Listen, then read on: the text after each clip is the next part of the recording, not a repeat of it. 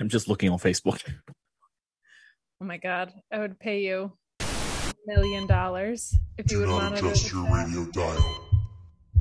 You are tuned in to the Mark Order Podcast.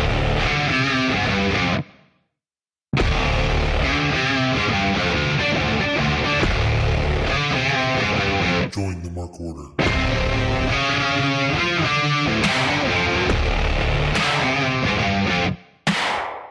It's Wednesday night. You know what that means. It's the Mark Order Podcast, episode 20. We're live on Facebook. And if you're listening in podcast form, thanks. If you're live on Facebook watching, hello. Welcome back for another great edition of the Mark Order Podcast. I am joined this week again by Kate the Great. Hey! Hi, Kate. Oh, we're also live on the rant tonight. We got that working, so that's fun. Live on the rant. Welcome back to the rant. We're live on the rant. Uh, so uh, Kate the Great is here.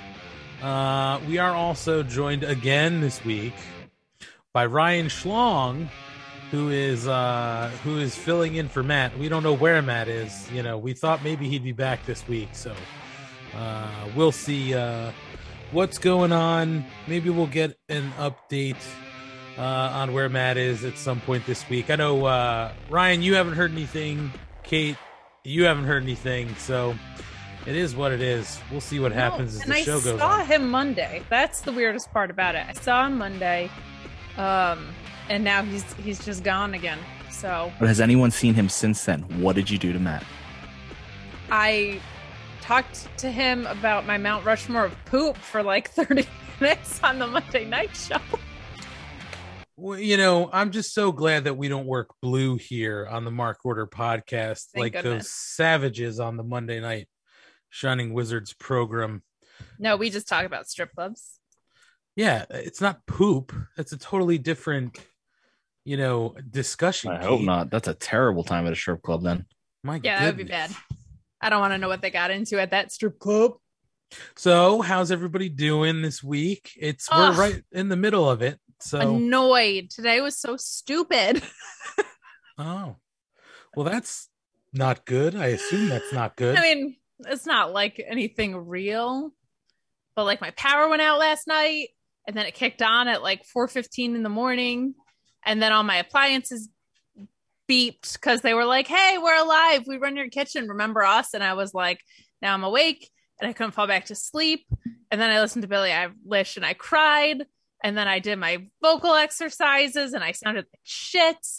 It was just a, and it's 9 million degrees out. Just a bunch of dumb shit. But AEW Dynamite's not dumb, and my podcast co-hosts aren't dumb. My dog is an idiot and just kicked his ball under the couch, though. So I'm gonna go help him. oh, watch moment. watch your rear end. Uh, Ugh. we've seen what happened before. Red Rocket. Um, I'm I'm gonna be interested when Kate comes back and finding out exactly her timeline because Ryan, it sounded to me like at 4:15 in the morning she was doing vocal exercises, and I'm pretty sure people live downstairs. I would have murdered her. No, you, you get your time slightly off, but only by a little bit. At 4:15, she was crying li- listening to Billie Eilish, and at 4:30, she was doing the vocal exercises. So through tears, because I that's when you would- sound best. I would hope that she was doing those vocal exercises in a pillow. Uh, because if she was belting it out or attempting to belt it out at 4:30 in the morning and I lived below her, Oh, I wasn't doing vocal exercises at 4:30 in the morning. I'm not a jerk well, in that you know, in that way. I'm not- listen, you're you're you're big time now. You know, you think you you run by your own rules. You know, you do. don't you don't have the same set of rules us normal mortals do. You're like uh, you know, mortals. you're like a metahuman or you know some sort of you know they don't call She's them Kate from Fight Club. I guess. You from Fight Club. Sean already fired me because I said bacon was overrated. So that was fun while it lasted. But You deserve Um, it. I was not singing vocal exercises at 4:15 in the morning. From 4:15 in the morning to like 7:15 in the morning, I just laid there in resentment of the fact that I couldn't get back to sleep. Oh my I did my vocal exercises later. I forget what time, but I sounded bad. And then my apartment was all disgusting because my air conditioner was out all night. It was just a dumb day. It was stupid. Well, I unfortunately I didn't lose my power here, so it's quite comfortable. That's Uh, good. Quite I'm glad. I wouldn't wish it upon anybody. I would say this. I'm I'm uh I wasn't sure if tonight we were gonna lose power. So um there was we didn't really get any crazy rain or wind that I noticed, but there was a lot of thunder and lightning in the area from the heat. And uh there were a few times like I'd say 10 to 8 where all the lights flickered and like dimmed for a minute. And I was like, oh my God, please don't do this to me. I just wanted to watch Dynamite tonight. Like you, Kate, I've had a very long couple days. It's been a very long week so far. Uh, so uh, I was looking forward to this episode of Dynamite tonight, and thankfully my power stayed on. Usually I lose power like all the time, but Power. We've been I made that joke so many times. I turned I turned you off because you made that joke so many times. I was like, I got to skip this. I was very bored and needed to pop myself. I was so annoyed. I would have turned you off if, if I could hear you just going power. Was like, click. I get that a lot. Schlong, how have you been, man? We haven't heard anything out of you. Well, I was letting Kate go through her crying routine. Um, I've been good. The, the, the weird thing that's been happening with me this week is that my nephews now have Fortnite. And because I'm the uncle that plays games, they've decided that that means we are to play Fortnite together. So for the past week, it's been calling me and saying, okay, we're going to start playing Fortnite, get on. And it's like, how do you say no to that? I've said no a couple times when I'm actually doing something, but that's been interesting because that was not a game I was ever wanting to play. Yeah, I can I can tell you with with all certainty. I think I downloaded Fortnite onto my PlayStation at one point, and I opened it, and then I was just like, I don't get this, and I didn't even start it. I just didn't even get through the menus. I was just like, nope, this is beyond me at this point. I'm not going to do this. And I I've played video games for a long time, and I was just like, nope, not getting into this.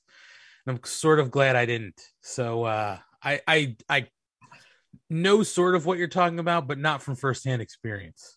Yeah, you'll get there though when when uh, the little money comes around with a game and you get dragged back into playing something you had no intention of playing. Because I got a I got a bunch of nieces and nephews, but two of them specifically are all about Fortnite right now.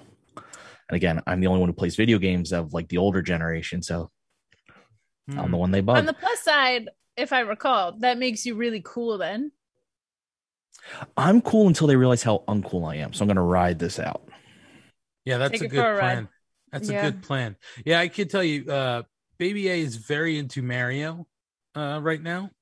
Um, That rules. like a month or two ago, he started questioning. We have this is how back we are, far behind we are Nintendo. We have a Wii U, so Ooh. um, Ooh. Uh, we you know we thought a few times about trading it in and getting rid of it for like nothing and then getting a switch but we were like yeah there's no point. So um he started asking questions and then he found like the boxes with mario. And so we let him play mario. He just basically runs around and jumps like he's not very good. But he's you have getting an iPad? he does have he does have a uh not an ipad but he does have a tablet there's Mario games. The only reason I'm saying there's there's like real Yeah. Mario games on there. So they've been because my one nephew, um, my other nephew, he loves Mario too. So that's where he plays most of his. Yeah, he is getting better though. Uh, at Mar- like it's super. It's one of the whatever world was out on the Wii U. You know, it's not like Mario Maker or anything like that. So he actually is getting pretty good. He can start to get through some of the stuff in the level. Uh, so it- he's you not too far behind. You can't play Mario. When you don't have power. Power! Oh my god. not mad that you took that away from me. I'm mad that it was that predictable. But um I love that. I love that Baby A is getting getting into some games. Let's rock and roll, man. We're gonna have a little a buddy. he is he is getting into games he is into wrestling we actually saw some friends over the weekend and um they got him a gift which i don't have with me because he's actually sleeping with it they got him a, a little macho man randy savage stuffed animal uh so one of these nights when he doesn't have it in bed and we're on camera i'll hold him up and show you but uh so he's into wrestling and he is also very into rock and roll uh he is very good now at picking out Ozzy Osbourne. So if something comes on the radio, he's like, "Oh, it's Ozzy Osbourne." Um, he listens to a lot of Ozzy's Boneyard on on Sirius. uh, he's also very into Metallica. He he knows who Eddie is from uh, you know uh, Iron Maiden. He's into Motorhead. He's also into um, uh, Ronnie James Dio. So he, he he is very aware. You know, obviously Ozzy's Boneyard is a very specific time in in heavy metal music, so they play a lot of Dio, and it's a lot of stand up and shout. But his favorite is Rainbow in the Dark, uh, and he knows some of the words. He'll sing along to it now. So we feel good about our parenting skills. We really do. Today was a good day. I was just gonna say you're raising them right. Uh Schlong, Joe in the Facebook. Well, first he asked if my vocal exercises included singing the entire LFO catalog. They don't, and I'm pretty sure the whole catalog is just that one song. But I digress. But he said you should get into Fortnite because it's all about the game and how you play it. Oh my god. This is why we need to all. Uh, all right, I'm making a public service announcement right now. Everybody has to stop with the puns. It makes Kate think her her uh her her oh my god, I just lost what I was going to say. Fuck. I just don't know if I have the power to do that. Oh Jesus Christ. Okay. Everybody has to stop because it makes Kate think that her actions are acceptable and puns are not acceptable to the level that Kate throws them out. I'm sorry. It's just not. It's in the Discord, it's in the Facebook. Okay, now it's on you at this point because you should have no expectations of me as far as like being able to control all my puns. Second of all, I'm on several podcasts. If you would like to listen to more puns, uh, I mean, take that to fight take that to fight club would you? It, it won't last long and once you start getting into the puns my goodness. Um so anyway guys enough chit chat. Let's get down to business. Let's get into the world of aew and i think we should start uh with a little bit of dark elevation and dark talk like we always do right? Um so um Schlong, let's get into it uh, we have AEW Dark Elevation, or as you've dubbed it this week. Well, actually, we had a bonus edition of AEW Dark, and that was from Friday, August 6th. Uh, let, we're dubbing that one What's Darker Than Dark. Uh, so if it's it's a special dark, I don't even know what you call it. It was it was simply special dark. Uh, and it was a little over an hour, but I'm with you. It felt it felt much quicker than an hour.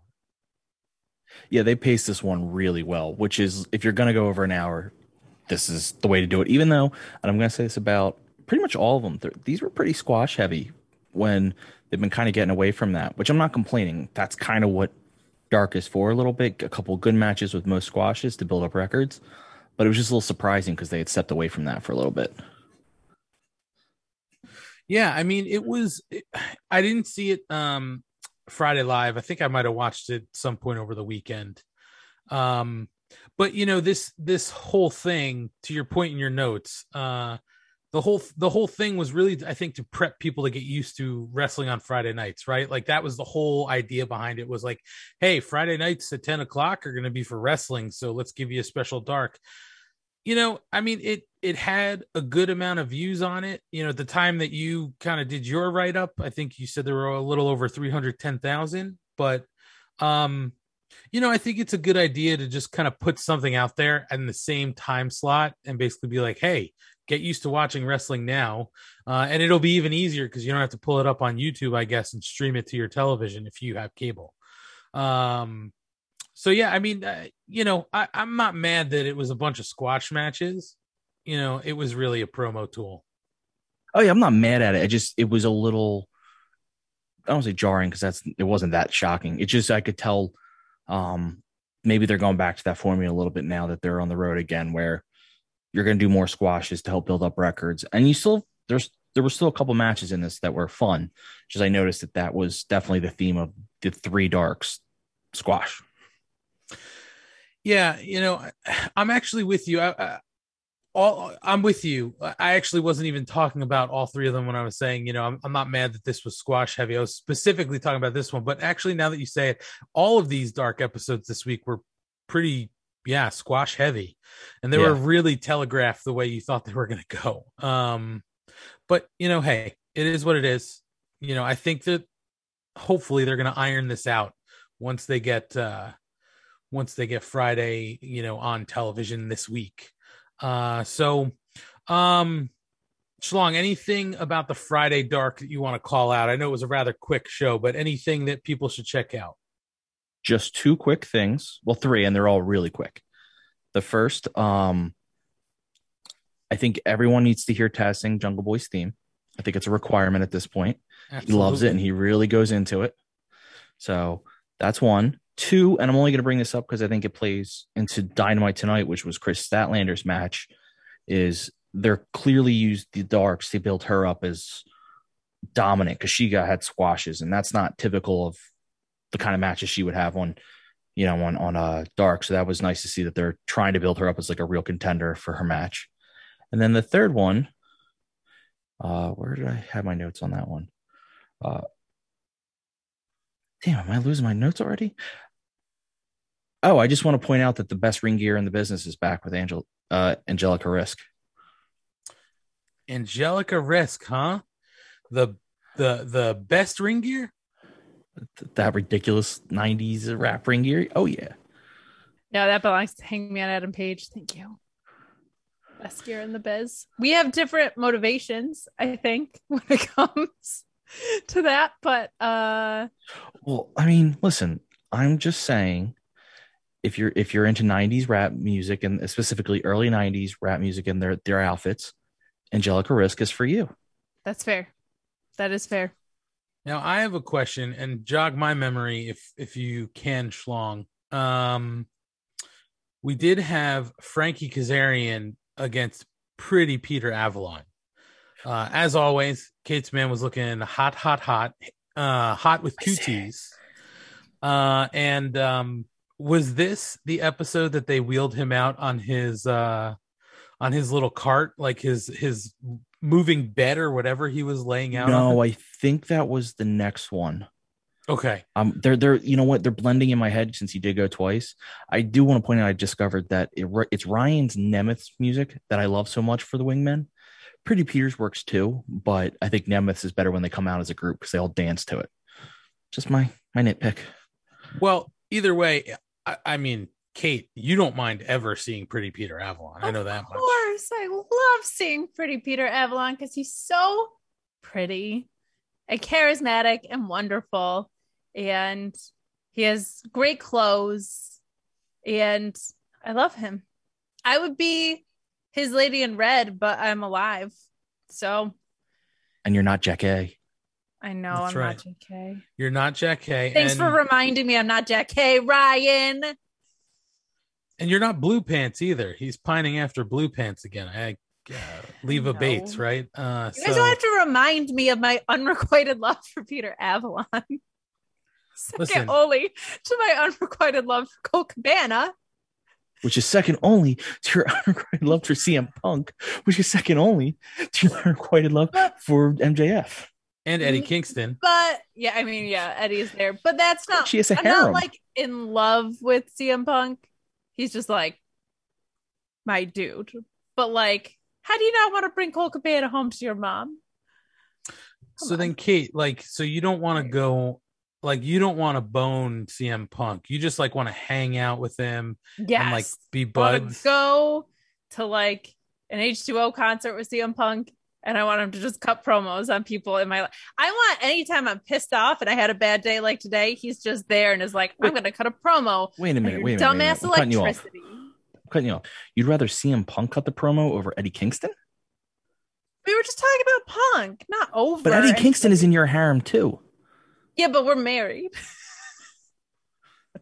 Okay, I got to move on. You on. were asking me about CM Punk. I'm answering you about CM Punk. no, I want him we're in my talking about all your shows. loves.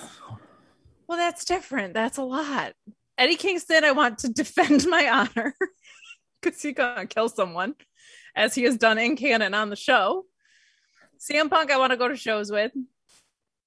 Colt Cabana, I just want to snuggle and hang out and like bring him to my parents. And Peter Avalon, how many times do I say it? I want to fuck Peter Avalon. How have you not isolated this? That wasn't mean- even fuck Mary Kill. My my my husbandry stable is going wild. apparently. She's reverse. Mormoning this. Yeah, you've got quite a stud. You've got quite a stud farm going on. Why have sister wives when you can have Brother, brother, husbands. husbands? That's yeah, that would be it. Brother husbands, I guess. so fucking weird. Oh my god. Ah, shit. So, so I think, I mean, honestly, I think that pretty much covers the Friday Dark, right? The special dark. It was pretty short. You know, there was, it was an okay show to check out if you want to check some stuff out. I will, I will say this: the one thing I would say to check. Well, we- we'll get to picks. We'll get to to our kind of picks later, so I'll save it. Um, AEW Dark Elevation, or as Ryan has dubbed it, Space, and I'm going to add the Final Frontier. Um, this one was a svelte 38 minutes. I mean, it's they've got elevation down to a really nice number. I'm good with 38 minutes. 38 That- minutes that- is digestible AF. Let's go. You Give me a little appetizer of wrestling. I'm told anything over five minutes is too long, but that could be a different discussion. Um, Little But- tip. Little tip of the elevation. no, this what I was mean? this was this was actually in uh, funny enough, almost bordering on too short. Like I think 45 minutes is the sweet spot. 45 minutes to an hour, depending on the matches. But I did enjoy this, so I I, I will. I'm looking at Kate's face. What? Why is We're everybody just laughing at my face all the time? we're just listening to you talk, man. I mean, she just had this look on her face, like, "Yep, yep, yep, yep." For too too long, too long. I Alright, mean, so I'm gonna- listen, uh, listen. You said uh, five minutes sometimes is too long, and you said this feels too short. I think you're starting. I think I you're starting to drop things some, in my head. some hints on us, Schlong. We're not going to bring it up. Uh, no, no, that's for later. Let's move past it. That's a different podcast. I think that you need to talk about those things on. yeah all all night schlong um so the big moment of this one is we we kind of all knew it was coming and i'm glad it came even though it, it is sad because i was i like the team and i like the members but joey janela as mentioned tonight on dynamite but joey janela has fully turned heel that rat bastard i hope he chokes on some milkers and he attacked Sonny Kiss as Sonny was going out to the uh they were going out for a tag match and he beat him up and then he beat him up in front of the fans. It was a really well done attack. And honestly, this is what they needed for both of them. Um, jo- uh, Janela's been the best as this new heel, and Sonny can use this feud as a real feud to help get himself over.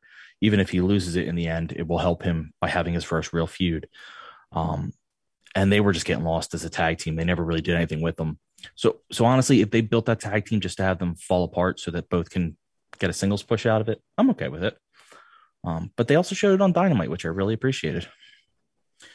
Yeah, it uh when Mrs. Money mentions during Dynamite when they play that clip, like, oh yeah, I saw that. Like I'm like, wow, we're we're really uh we're really breaking through the mainstream with the dark stuff. Like uh, even Mrs. Money heard about that. So um yeah, I mean that was a big. That was a big we all kind of knew it was coming, but I was way good with the way that they pulled this off you know, didn't even get down the ramp. The match never happened. Janela just kind of destroyed everybody and was a rat bastard. And if you're following him on social, I think he's kind of continuing this persona on social. He's basically saying this is because of all the, you know, like uh piece of shit wrestling fans or, and marks out there. Uh so listen, this is a fun Joey. I think this is when Joey Janela gets fun, right? When he's really the bad boy.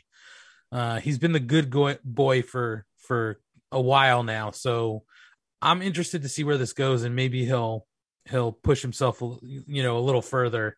Uh, but you know, we'll see what happens. I was I thought that that was a, an actually a nice segment in this show. Yeah, it's a bad boy summer.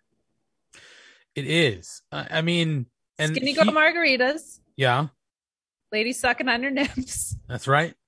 What was the third one? Tanning on the beach. I might have just been tanning on the beach. Yeah. Something like it. that.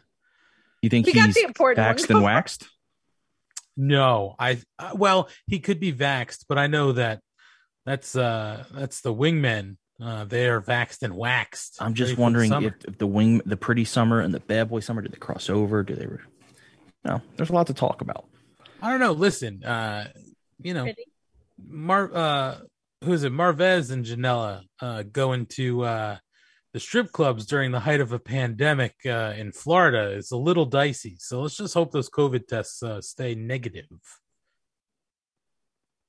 So I will move. I'm not going to talk much about this, but I just want to point out it was cracking me up that Kylan King was sat dead center behind the hard cam, and she did a great job of being a fan of just reacting to everything. So kudos to her for playing up that role that she, you know, they asked of her. Um, because the fan attendance was weird on all these. I don't know when they were all filmed. The dark on Friday and the dark on Tuesday were both clearly after the fans had left. And this had some fans, but not a full house of them. So it was kind of weird.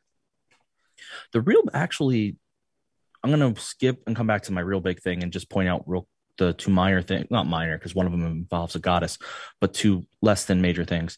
First, um, Brian Cage versus uh, Ricky Shane Page. This was a squash, but it pointed two things out for our uh, Ricky to me. One, he's a big guy.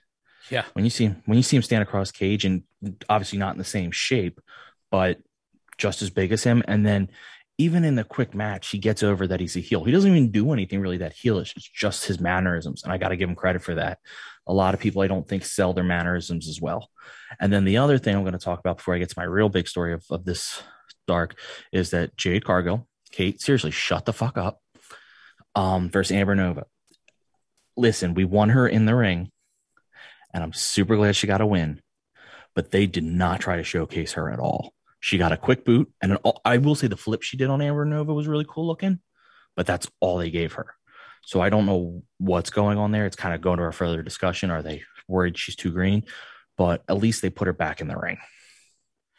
yeah I, I i mean i i think that they're just trying to you know kind of get her a squash win to make her seem like uh this dominant force you know and i think she's still a little green. So it'll be interesting to see what they do with her. I, but i think this is the first step and something we've all been asking for. I mean you know kate we've all been saying we want to see her back in the ring. So I, I mean i was okay even seeing her just squash and it looked passable you know and you know hopefully this will start to expand a little bit as we get her in the ring a little bit more Yeah. So a couple of things. Just shut the fuck to- up. I'm kidding. Go. Sorry. I haven't done that anytime with? Jay Is she done? Yeah, she walked into. I- um, so I actually wanted to circle back to your point about Ricky Shane Page. He's great. He's really, really great. And I think deathmatch wrestlers get the shock and awe reputation, but he can regular wrestle. And he also is a very good storyteller. Like you were saying with those mannerisms, like you just know who this guy is. Um, so I, I couldn't agree with you more. I love the way he goes about his work. He's fantastic. Uh, and yeah, you know what would help Jade look like a bona fide badass? Not giving her a goofy ass manager. like, I just, if you want someone to look like a badass, have her do shit like that and don't divert into these weird ass smart Mark Sterling things. I feel like it detracts from the coolness. in fairness, did Bobby Heenan ever look cool when he was managing any of his guys? Like, manager always kind of comes off as a dweeb when they have a really cool or badass person because if you have both a badass manager and a badass wrestler, one is kind of up, you know, over uh, upstaging the other, and it just doesn't lo- work as well. At least in my opinion. But he was so cerebral. Like, Oh, I'm not saying Smart Mark is Bobby Heenan. Trust me, there is a lot of what I differences mean, there. Like, I, dweeby, yes. Like the goofiness, I don't like. I don't feel like Heenan was goofy, and I feel like he was dweeby, but but smart. Like, Yeah, I'm just I'm just feel like pointing out that that managers aren't usually at the level of their um of their talent because if they are, then they overshadow them. That's fair, but I don't think Jade needs a manager just for the reason that you said. Like, if you're trying to make her a monster and badass, she doesn't need anybody else. If she's gonna be that bitch, let her be that bitch. However, we are down this path with Smart Mark. It is good to see her in the ring. You want to deliver a big boot and get the fuck out of there? Sounds good to me, Jade Cargill. Hopefully, this builds somewhere. Hopefully, something in the women's division ha- happens. Well, I will say this. Uh, you know, uh, a, a you know, a dude from uh, Florida wearing red and yellow made a lot of money with the big boot and get the fuck out of there. So, um, What are you talking about? That's such a solid point. listen, brother. Um, you know, so and, and the other thing, so I'm just playing devil's advocate here, Kate. I totally hear your point and it's valid, but I will at least say this: Smart Mark wasn't involved in the match. He didn't open his mouth. He didn't, you know, uh, get involved in in the win or anything like that. So I think that that's good. I think if they use him right at some point where Jade is clearly like this dominant figure and she's also sort of like this shitty heel who thinks she's better than you if they use him right as the manager who's like whoa whoa whoa like we're not just to have this match for nothing you know what i mean and they start playing those types of cards where it's like you've got to do this you've got to do that where she's like clearly avoiding something and he's that hand to help get there then i think that that's okay He's- but that hand for that bitch. I didn't even think about that, but yes. Uh, I- so like it, it'll be interesting to see where it goes at the at the very least. But this is the first step, and I'll take it. She's back in the ring. to further your point, and I agree. And also, we she's not there yet, but I could very well see him being used to take the beatings that would normally go to a heel. But if you're trying to keep her as a monster who doesn't take a beating, it wouldn't hurt to have him. You know, if Statlander will just say he uh, face going after can't get a hold of Cargill, she destroys Smart Mark. The fans will cheer, everyone will be happy, but she stays looking strong. I don't know Yeah. if that's what they'll do, but you see that a lot. Totally. I mean, listen, let's see where it plays out. This is step one. Uh, so hopefully we start to build on this. The only other thing I want to call out about elevation is um Captain Shawn Dean. Uh again versus PPA. Sorry, Kate, but Shawn Dean had a pretty quick match here. I was actually sort of surprised how quickly they got Captain Shawn Dean in and got the win. I mean, the people were into it because there was a crowd for this, so the people were into it.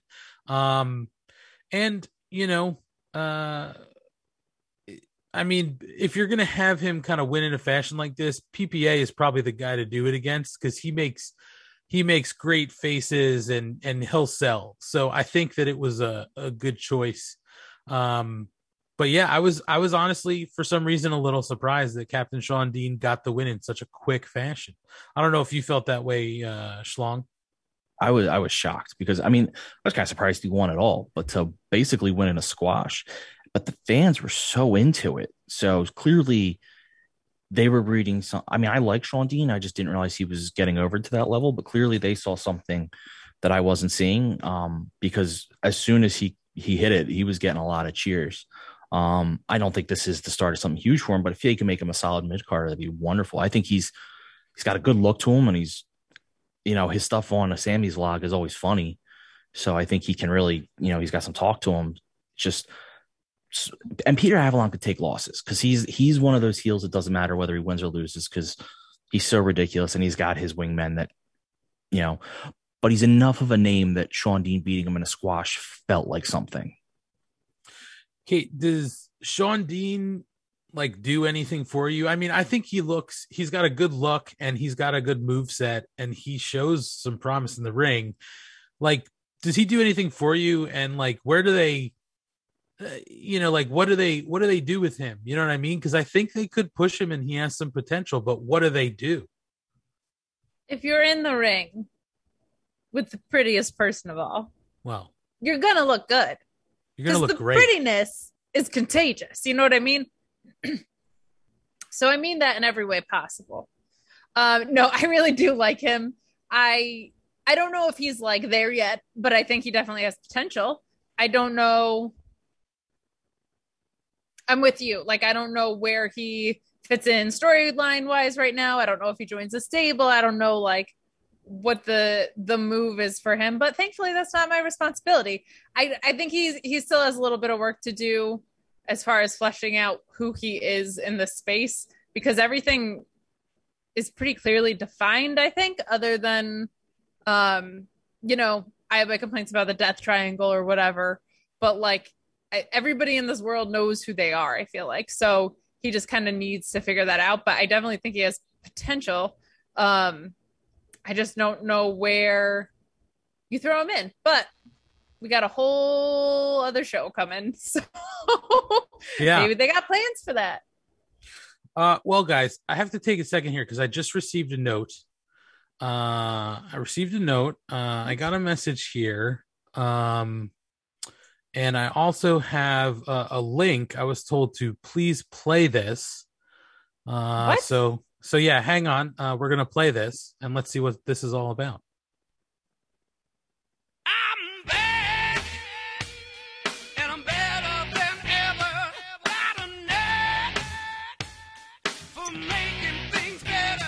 My He's god! back. Oh my goodness. Millionaire Matt, the invisible hand How? of the Mark Order podcast is back. Matt. I, I failed everybody. I left my championship title out on the office landing. I should have had that with me. Well, my God, buddy. Uh, it's okay. Listen, you're back. Where I mean, how have you been? Look, I've been I've been many things. Uh, I've been a lumberjack. Uh, I've been traveling the world. I was lost in Cleveland. It's very true. Um, You pulled a fire alarm at Seton Hall, which we all know is real. there we go. Nellie's butthole. Oh, it's been so long. Wow, I bet you she's never heard that before. Good girl, Nellie. Good girl. I'm just happy she didn't step on anything while I was downstairs eating my dinner and uh, fuck everything up. But uh, yeah, I'm good. How you guys doing? Better You're now, good. buddy. Oh, Yeah. Yeah, we are good. Uh, it's it's nice to have you back. We've missed you. Um, we've missed you, uh, but it sounds like you've had many adventures. Uh, so I'm just glad that everything has worked out, and I guess you've you found your smile and you're back. Sure, if you want to say that. Uh, programming note: I won't be joining you next week. but if if any of the fans will be at the uh, at the national PGA golf event in Jersey City Wednesday through Sunday, stop by the Pizza Vita booth between the first hole and the fourth hole. I'll be there, slinging pies, selling brews. Or Wow. if you're a wrestling fan that's going to wrestling instead, the Schlong and I will be in Philadelphia on Friday for Ring of Honor. Come on now. Not this Friday. No, Oh, that's next- not Friday. Friday. Yeah. Wow. Way to make it all about you, Kate. It's Matt's triumphant return, and he's trying to promote where he's going to be, and you got to throw the wrong week out. Yeah, but that's the same week. That's why Matt can't go to Ring of Honor. Yeah, I got confused the way she said Friday. Friday, Oh, Friday, Matt was- Friday. Matt was talking next week. I thought he was talking that, wow, we're all sorts confused. Either way, We're just very Um, excited that Matt's back. we are. I think we're excited he's back. He's cashing checks and snapping necks. He's drinking his uh, half and half, his hard uh, Arnold Palmer.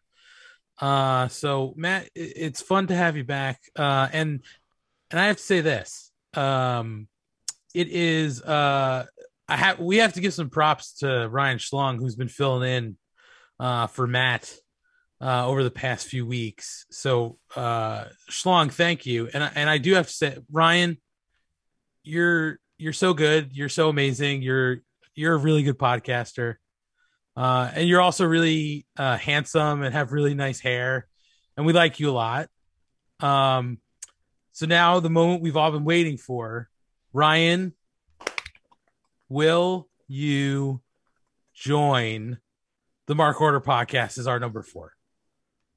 Well, I will join. Th- honestly, thank you so much. I, but I got lost in the fact that I want to be number 69 because it's got to go with Schlong. But uh, oh, listen, I, I've learned to lean into that. But uh, I'm I'm touched. Not Oh, the way boy. Kate wants to be touched by Pretty Peter, but I'm touched. I was gonna say, I hope you're not talking about what I think you're talking about. Jeez. No, uh, thank you very much. That yeah, of course, I love this. This is the most fun I have all week. I'm just glad that we have the clarity that you are in the Mark Order and you're not like an alliance of the Mark Order or like a drunk cowboy that hangs out with the Mark Order all the time. I'm not cool enough to be hangman. I wish. Nobody is. Nobody is. Well, I think Matt actually number applies more to hangman than all of us. Hangman Well- rules.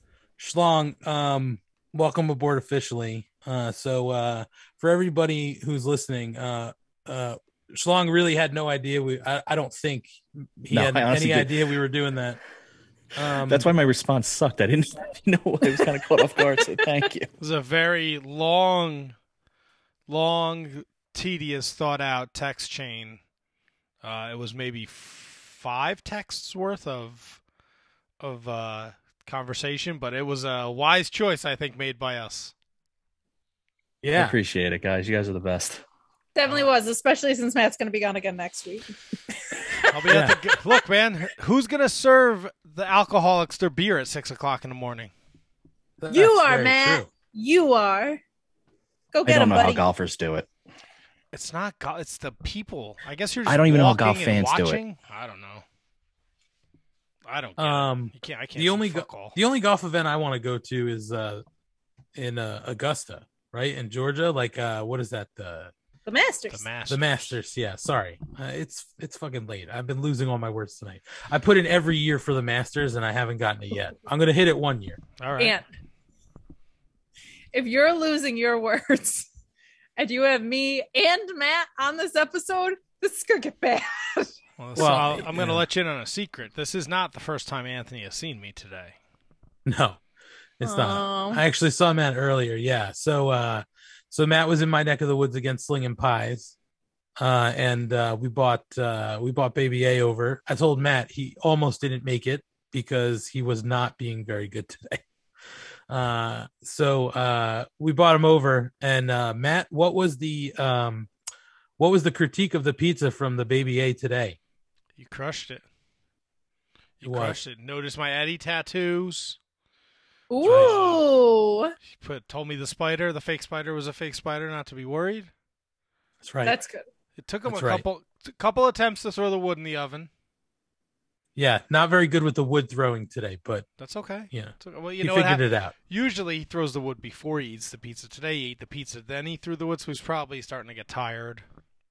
Matt, he hate I, s- I shit you not. He ate that whole fucking pizza himself. I watched him eat like the last three slices.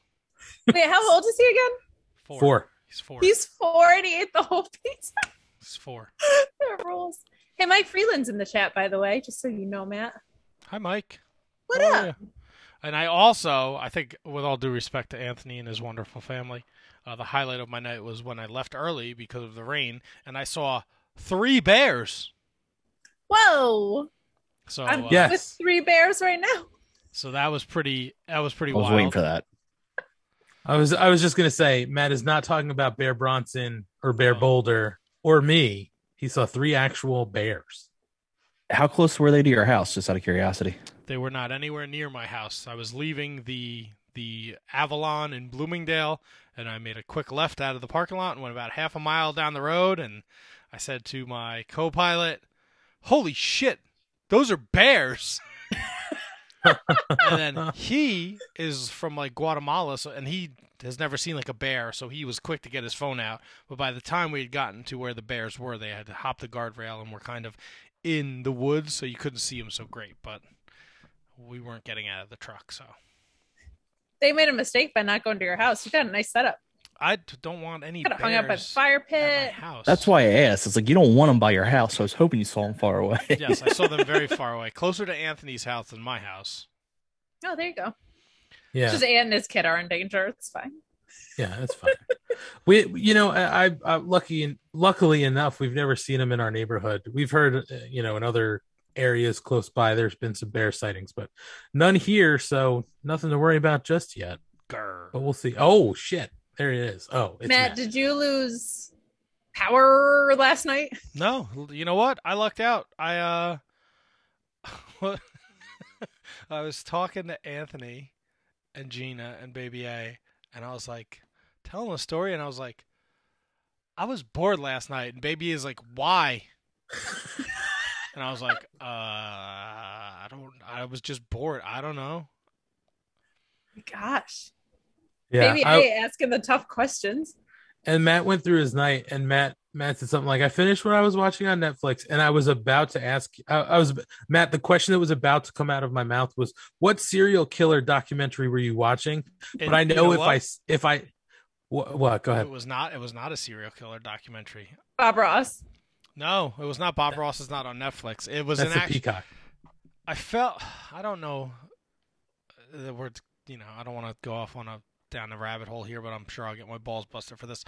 Um, Thirteen Reasons Why is a Netflix documentary that I somehow started watching a couple years ago, and then I just caught up on it the last like two weeks. I don't think it's an actual documentary. I think it's Uh, a no, show. no, it's, a, it's a series. I don't know why I said documentary. I was gonna say, Isn't but it does like involve a death. So preteen It's like girl a- series. No, it's not. There's. I don't know if it's a girl series, but it is. It's a teenager series about a girl who kills herself, and she leaves a bunch of cassette tapes as to why she killed herself, and then everyone gets intertwined, and then it kind of goes off the rails. So Not murder documentary, but people are still definitely dead. Mike Series about Mike that. Freeland has good series. He watches it. See, Oh well, Well- if Mike Freeland watches it, I, I thought the I was re- gonna get my balls busted hard on that. So, I I've never watched it. I really don't know anything about it. I don't judge. and you know what I was Uh, gonna do, Ant? I was gonna take a picture of my recycling bin because I opened uh, series six and unmatched, and then I put all the empty boxes in the recycling bin, and I threw a bunch of other empty boxes out that I didn't need. Interesting. All right. Yeah, well, very interesting. overflowing. I'm assuming. It was full. Like there was like I don't know why I saved like the uh cuz I have two of everything. So I'm like why am I saving these boxes for like the Blood Brothers? Like what's the True. point? This is just taking up fucking valuable real estate. yeah. I mean, I don't get the point of any of it, so that Well, got me. I can give you an update here on my end. So all of my stuff is still in boxes. I don't get doubles like Matt. I just leave them in the box, never to see, never to feel the the air of the world around them.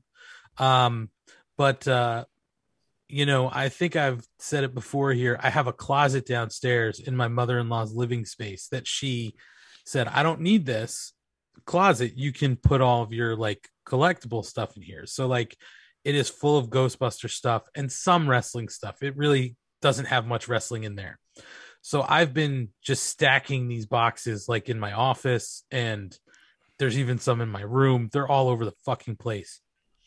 But um this weekend my mother-in-law goes, "Oh, I have a present for you." I was like, "Oh, okay." And she walks me over to uh like a coat closet she has and she opens it up and she goes, here's another closet for you. And I was like, oh, that's not a good. It's like that's not a good sign where people are like, I know you need more closet space for your shit. We call that enabling. Yeah. So, uh, yeah, I, I guess I don't need a storage space just yet. We're getting close. Um, but yeah, I, I haven't opened any of them. I got my Series Six. Something else just shipped today, man. I don't know what it is. It might be the ring. Um, but I don't know. I've got I've got two rings coming. One that we're def one we're gonna open. So that was one I was like, okay, I'm gonna give him the ring. And then I ordered him a Luchasaurus too, but it's on back order. So um yeah, I don't know. Something's coming. But Matt, just so you I stopped from asking that question about Netflix because I know the question that would have followed that up would have been from Baby A. What's a serial killer? But I don't know how to explain I, that. wouldn't have. I'd like to think I I wouldn't have said serial killer in front of a four year old child. No, no, no. I was going to ask you. Oh, you weren't just What- gonna be like, "What are you watching on Netflix?" Just a dude who eats a lot of cereal. Well played. he kills Well that cereal. Uh, but then you know, with my luck, he'll go to preschool next month and be like, "Yeah, I'm a serial killer." You know, What do you want to be for Halloween?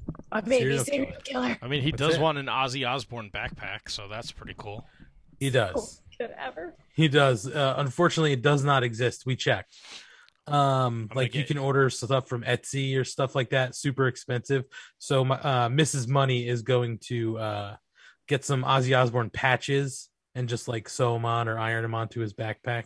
I'll get So- I'll get your kids some patches too. A Slayer patch, an Overkill patch.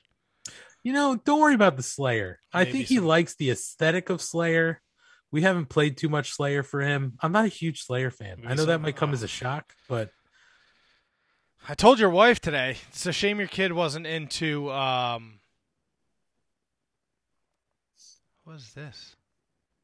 uh oh. Oh, your brother wants to come into the show. I'll tell him to fucking hit the bricks. You're out. Um, I told your your wife too. It's a shame he's not a Kiss fan because uh, Gene Simmons has everything out there. He, believe it or not, he does like Kiss. Uh, we are not big Kiss fans, but from Ozzy's Boneyard, he gets to hear a lot of Kiss, and he has seen what they look like, and he is way into it. Uh, so who This doesn't? perfect for a four year old. I was just gonna say, who doesn't like clowns who who do rock and roll, right? Exactly. Look, I- I think Kate's with me on this. Um, do I stop, Danny? Nobody wants you in here. Um, uh, Kiss is. I'm okay with. I'm good with Kiss. Early Kiss, I like. Self-titled Kiss is great. The earlier stuff is good. Pre I'm- them taking off the face paint, weirdly, is the stuff that I like. I'm gonna maybe blow your mind here, uh, Matt and Kate and Schlong, maybe you too. Uh, if I had to pick a time uh, that I would choose to listen to Kiss, it would be face paint off Kiss when they go like when they go like 80s rock cheesy Kiss. Get out of town and take a bus. I believe if you listen to the Shining Wizards Wrestling podcast, that is Chris Jericho's favorite era of Kiss. Well, look at that. Me and the goat have something in common. What have you become? Oh Jesus. Now that you- um Right? oh Before we jump back into AEW, Mike Freeland wants to know question for the panel: best live concert attended. Oof. Oh God in heaven. Uh Kate, you can go first. Uh, Sevendust Acoustic Store tour at Highland Ballroom is up there with Deftones Ever Anywhere with John Mayer at Madison Square Garden. Did you just name like four different bands? I know. I could've Yes. choose. If I had to choose anything, it would probably be I saw Deftones at Coney Island. That that's probably the best live show I ever saw. Uh so I've se- I see the Deftones anytime, anywhere I can because they're like my favorite band. Uh, but uh, one of the first times I saw them might have been, I, I have to say, I think maybe the Roseland Ballroom. Um, it was like back to school tour, with, like during White Pony era. Taproot opened for them. The opening act, the opening acts were were very of the time. Uh, but like I remember people were jumping off the balcony, like from the bands, like they were climbing the balcony and then jumping off them. That was a pretty wild show. Wouldn't say it's the best ever, but just a little Deftone side story. Anyway, um, one of the uh, this is a tough one because I I saw Metallica S and M at the Garden. That was a great show, and that was like a one time only deal. My my favorite show probably ever though um Killswitch Engage at st vitus bar in new york city a couple year, years ago god maybe it's like 10 years at this point but they did a five night residency in new york city where five nights they played five different venues they played like the bowery uh st vitus uh I remember that. we did four of the five nights um and st vitus was definitely the coolest because that room is just so small and like you're pretty much pushed up you know against the stage and i mean i've been in show at shows like that but they're just so good and uh that was probably my favorite attended show I'm Songs probably the worst to answer Spears. this. Yeah, I wish. No, um, I'm not a hu- like you guys are all much more into music than I am. I pretty much have only really. I mean, I've seen a bunch, a couple different people in concert, but mainly go to see Dave Matthews. I don't Oh. really care. Dave Matthews is great live. He is great. I will also say this: I saw him one year where his opening act was Nerd. oh Um, my god. And they were awesome. NERD is fantastic. I have a friend who went to see Dave Matthews, and for the second half, he brought out James Brown. Like Dave Matthews does really cool shit on tour. So that's So- I mean that's I'm just and not butter, but that's a good one. For not a music guy, that's a damn good choice. I mean, did you have your puka necklace on and your uh, Obviously he did. your Birkenstocks? Got a big Yeah, big of wad of patchouli jammed in your fucking asshole. You fucking hand job. We talk about wrestling again. Once Matt starts talking about I- I, your asshole, I'm ready to. I mean, So what I Kate, did, the most Kate about didn't bring up the Mount Rushmore of whose shits No. you want to buy on No. Monday Night Show. Hold on a second. I just want to go back to Dave Matthews. The funny thing about it is, if you go to a Dave Matthews show, it's not that stereotype that's there. It's all frat boys and stuff. Like that's who's the Dave Matthews. Like, and I unfortunately look like one, even though I wasn't. So I kind of did fit in. But it's not like the puka shell, like hippie type. It's all frat people. Yeah. It's pop collars because I dated one and we went to a Dave Matthews show and they all had boat shoes on and his same button down shirt. I don't know how I didn't think it would work out. I definitely saw him twice uh back in the day. Uh I was forced to go well, I said I'll go to the shows. I was, you know, dating somebody and those were my fucking nightmare. It's on a Uh, good is- show. It was my goddamn uh nightmare. Uh and I uh was lucky enough that I think my sister was also at those shows, or at least one of them with friends of hers in attendance who just kept passing me beer and like, you know, those yard margaritas. And that's that's all I remember is drinking the beer and the margaritas. So I guess it was a good show. What was the best show out of the thousand darks that were this week? Well, fun thing you bring that up, Matt. We were just actually getting to the last of the darks, um, which would have been uh, AEW Dark on Tuesday, uh, as Schlong called it, where Bezos went. Is that the the, Um, the uh the 17 match dark? yes, uh, episode 101 and 102, according to uh, Excalibur and Taz, they only had 101 uh, shows to go, uh, or, or uh, I'm sorry, 101 matches to go. Uh, but yes, that that was that show. There was a couple good things in there, a couple good matches. Wh- what do you got? Um, I'll be real quick on this because we don't really. The entire Dark Order had matches, so they're always fun in their trios. Um, uh, Hercule, Hikuleo, I'm sorry, Hikuleo was there, um, as I call Meng's son. Uh, uh, Matt's got a comment. I could see it. I have not. Ah, no. You you went in. I was like, "Are you going to Because you say criticize me?" calling mang him like I say sting. Yeah, I do. I can't help it. Um, Daniel Garcia versus Fuego del Sol. This fucking guy. Seriously, I love Fuego, but also it shows that they're still using Daniel Garcia as they did tonight and uh, 2.0. So they weren't just a one episode uh, thought. And anything else worth talking about? Bear Country. Oh yeah, that was the big, big point. Where Bear Boulder's back and Bear Country's back, and they and they're as far as I can tell the only real uh, like big team, big guy team in the entire tag division. So it's really good to see them back. And Bear Boulder looked awesome. I mean, I picked two guys up at one point, so clearly going out to show that he's, you know, he's he's uh he's all good. So that was that was the exciting thing of uh this dark.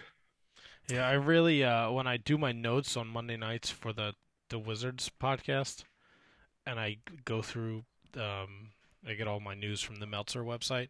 When I see like 17 match dark announcement, I'm like, "Oh, like what I would li- I didn't even know there was a dark Friday night. I think I texted Kate and Anthony. I'm like cuz I was home. I was like, "Is dark on tonight?"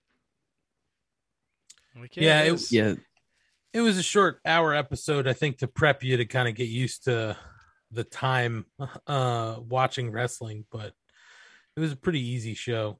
Um I will say this, um just to jump back real quick to 2.0 and uh Daniel Garcia, I, I still and I probably maybe should have done some light research. I don't know because I have a podcast that I talk on, but uh every time they talk about them, they keep talking about them arriving in AEW. So it makes me think that they're on some sort of trial or per appearance at the moment. Maybe they're not like hundred percent signed, but I don't. I think they're they're good talent. I mean, listen, I wish they would sign Wheeler Yuta.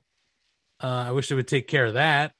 Uh, I would, you know, I wouldn't mind seeing them take Daniel Garcia.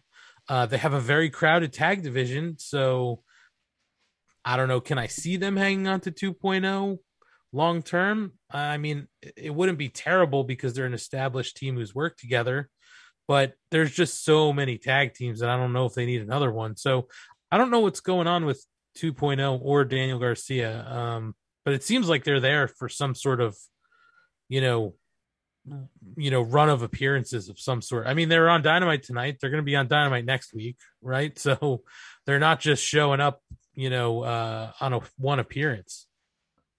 I, I think they also play in a part of is there going to be a trios title or not? If there's a trios title, they make a lot of sense.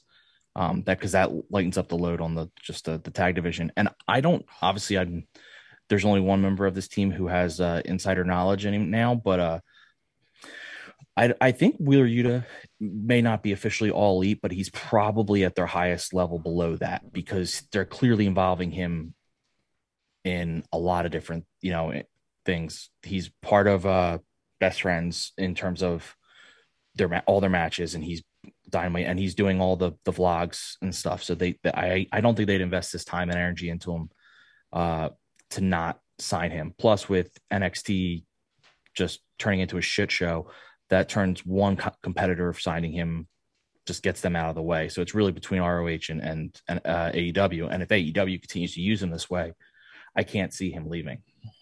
Yeah, and I don't think there's any pressure on that because ROH just doesn't have dates right now. They have the show we're going to for two nights, and they have uh, Death Before Dishonor, and and nothing else announced. So um, I don't think there's a rush. And he was also, I think, appearance based there. So I think AEW can can kind of sit comfortably with the hand they were dealt. I don't feel like Impact is like the best spot for Wheeler Yuta. Think AEW Dynamite makes sense. He also very well could be signed and not announced or he could be on a tier deal like people were doing when they were working MLW and crossover. So uh, it's just such an open industry and field right now. But uh, I love Daniel Garcia a lot. he's, I think, 22 years old, and I just like that he's uh, a pretty technically rooted dude uh, who's more mat technician style, I guess.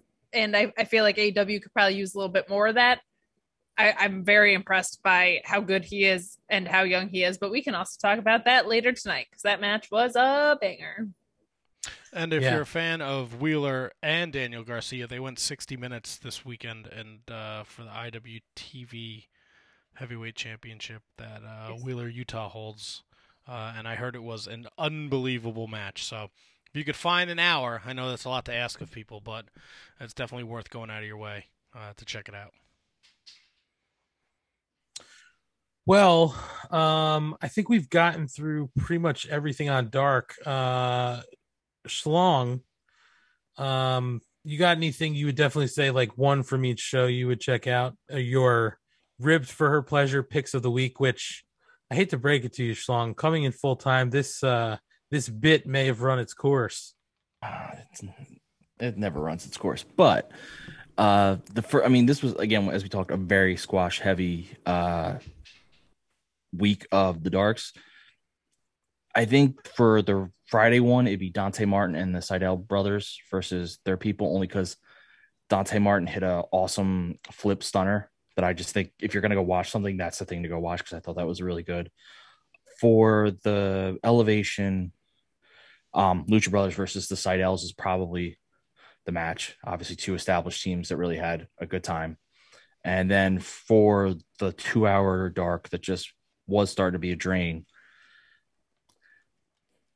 I'm I'm, I'm gonna actually say that you're probably best going with Private Party versus the Best Friends, uh, Chuck Taylor and Wheeler Yuta. They actually gave him time, and all those guys could perform at high levels.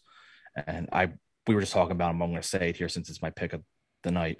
Yuta replacing Trent while Trent is hurt has been a great call because it's kept that team around, and he's different than Trent, so you don't feel like what are they doing? They're just you know it, it feels natural.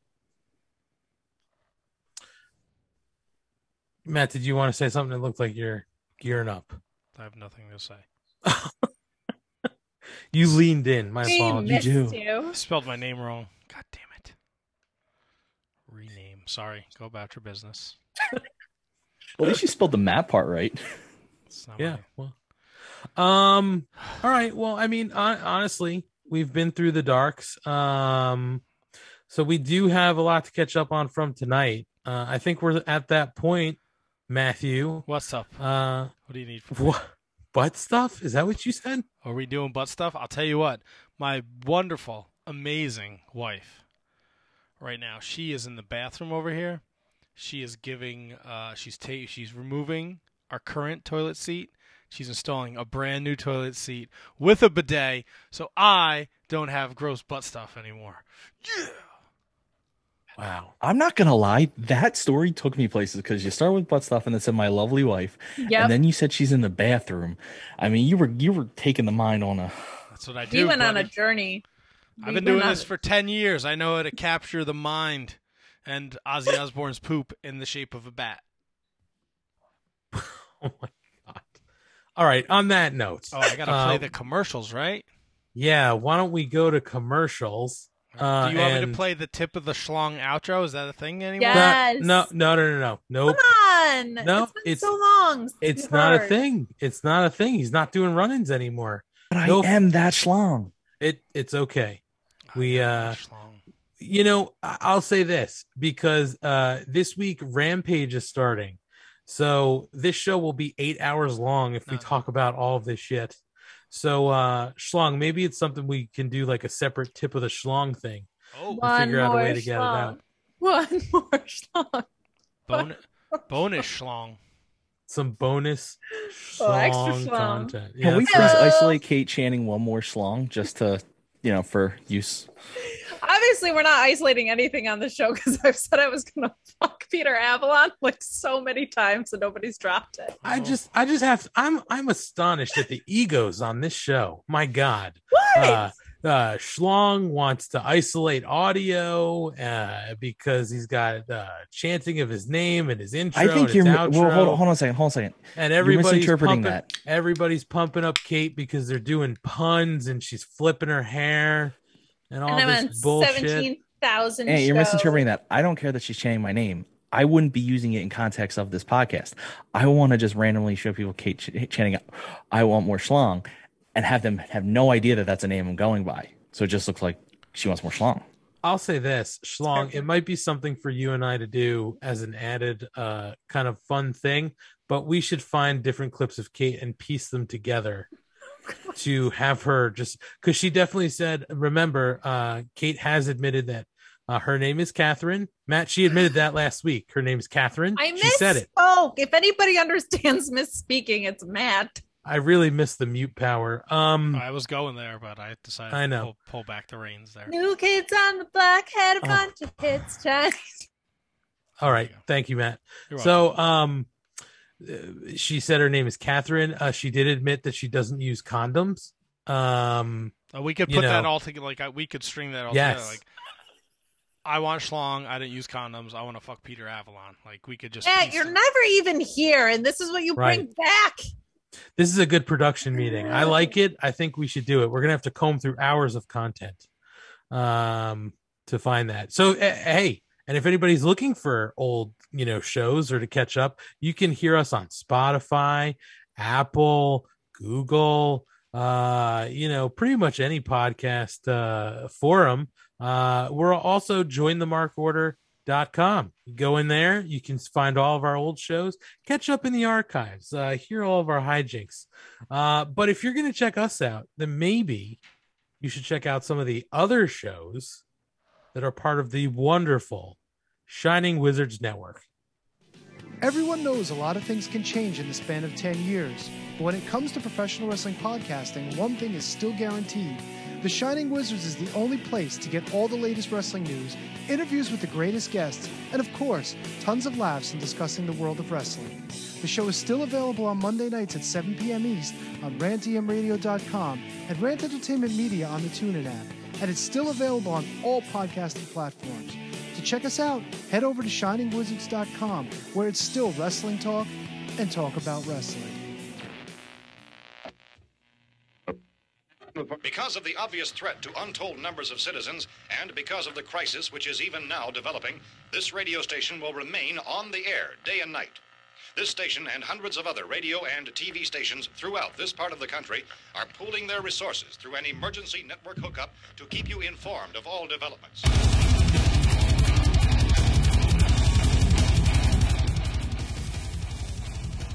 Horns up, everyone.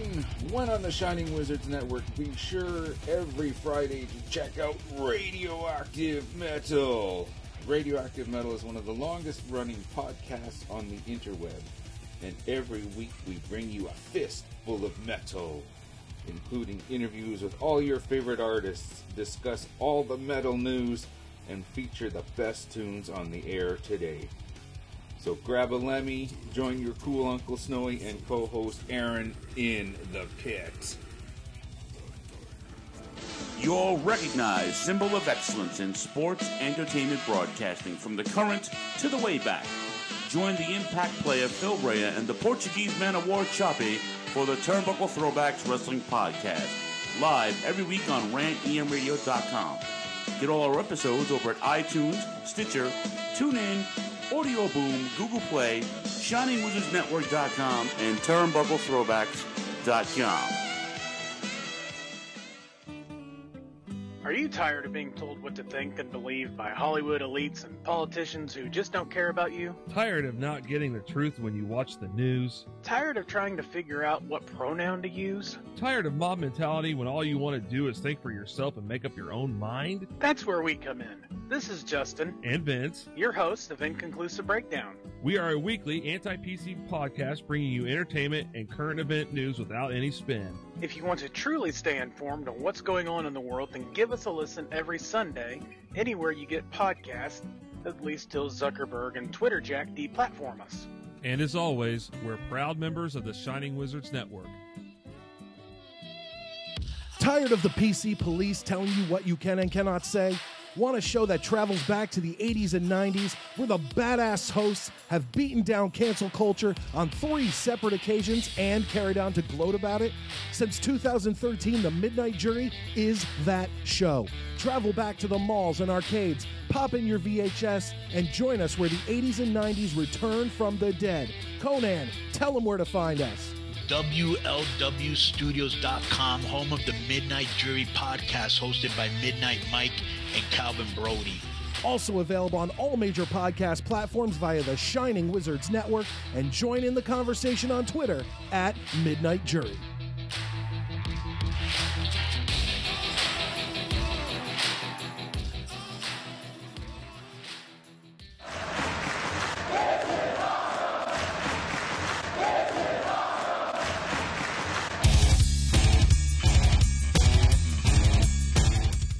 What's up, wrestling fans? You want something awesome?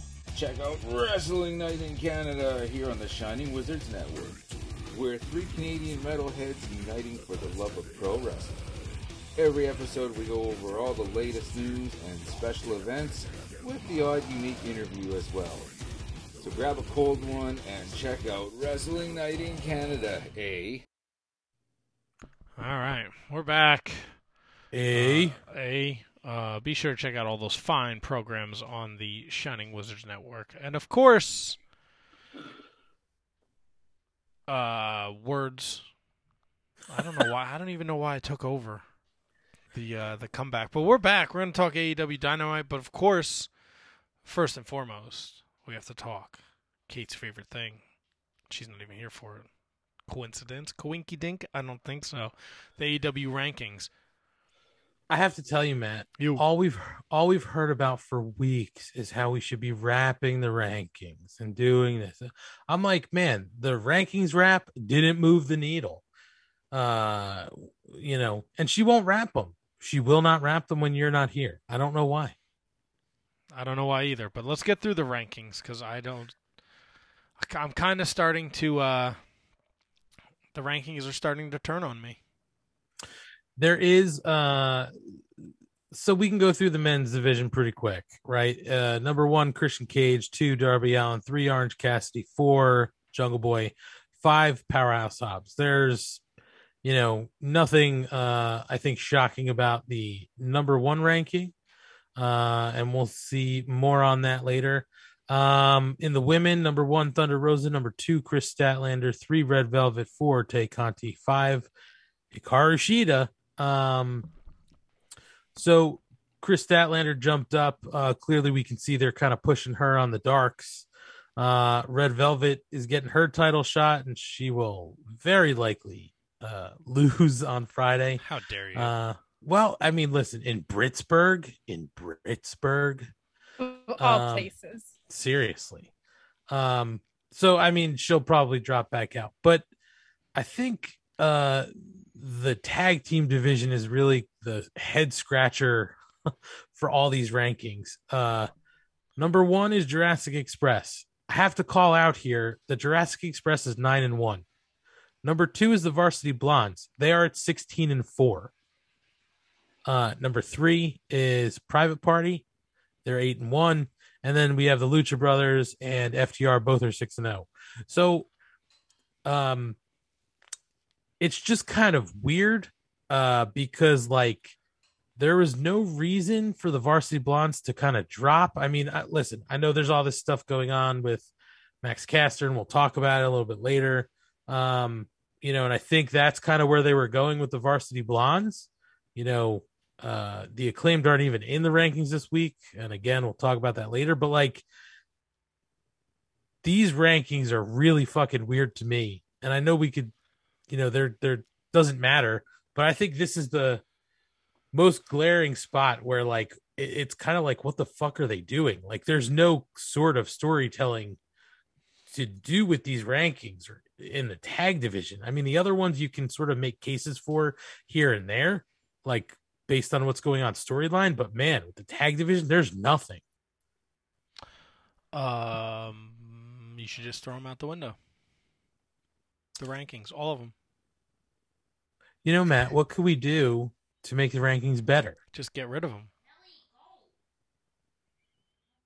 Nelly, go. Yeah. Um, Nellie's, Nellie's being annoying. She's annoying me. She's annoying Rhiannon.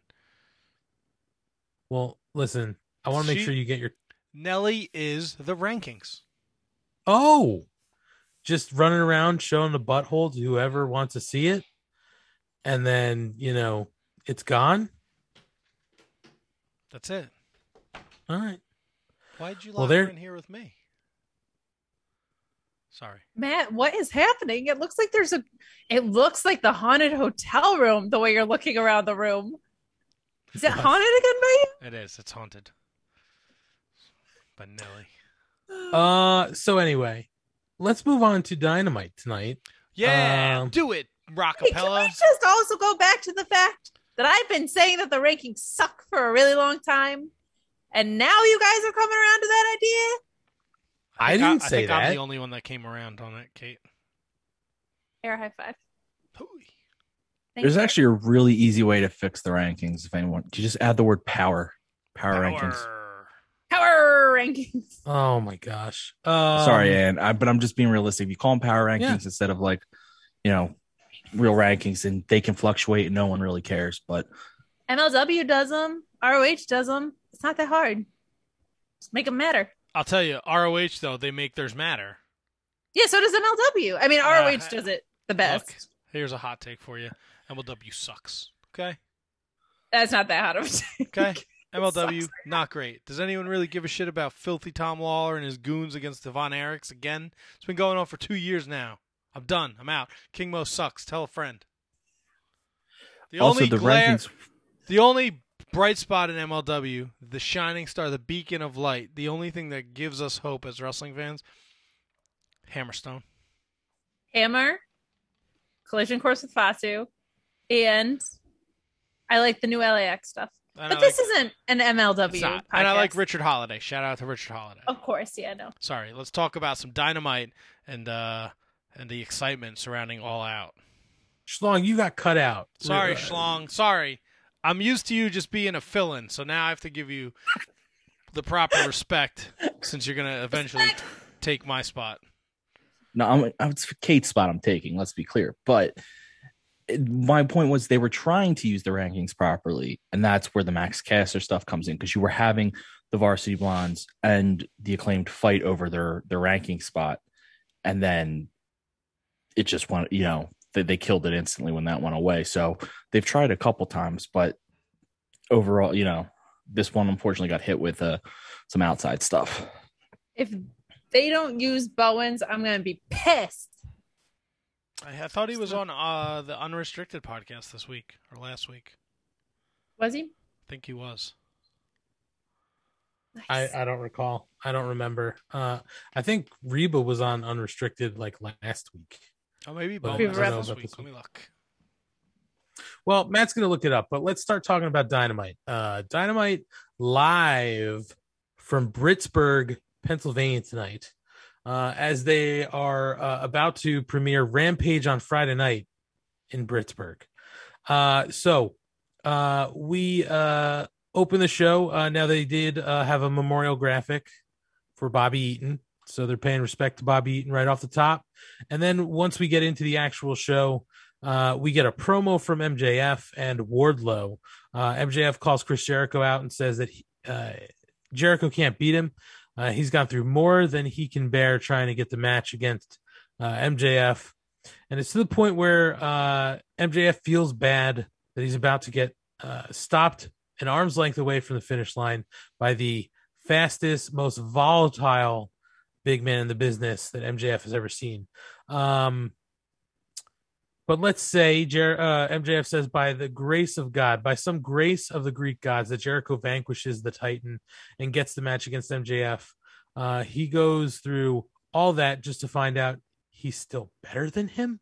Uh, well, Wardlow says he's almost definitely going to beat him, but MJF points out that Wardlow did fail to beat Cody Rhodes uh, uh, in the cage, and Mr. Mayhem uh, crushes an apple in his bare hands because he's frustrated.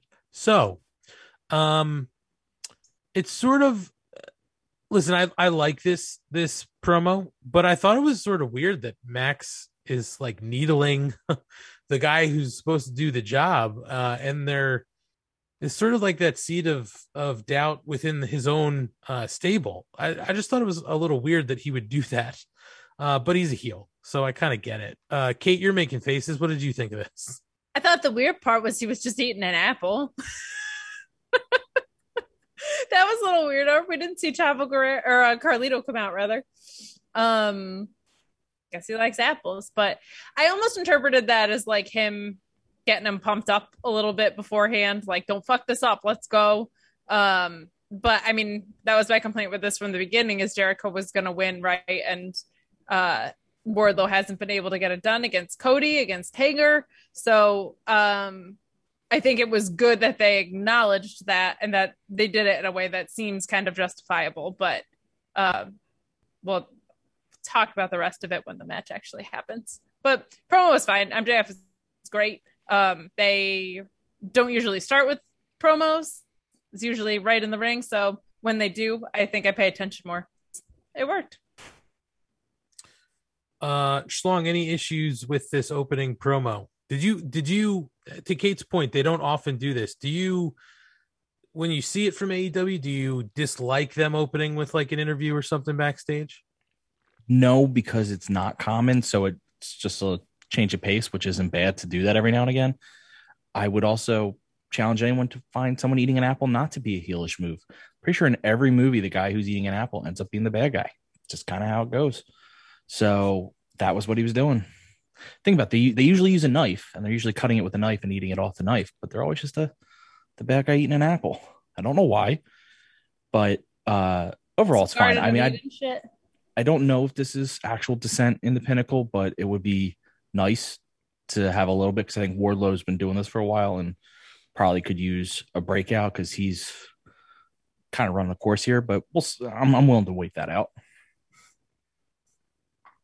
Matt, anything you'd like to add about this uh this this interview? Um yeah, we didn't get screaming MJF. Does that bother you? No, no, I thought the interview was fine. I had more of an issue with the um the the very uh unceremon- unceremoniously boring announcement they made about the all out main event that followed this.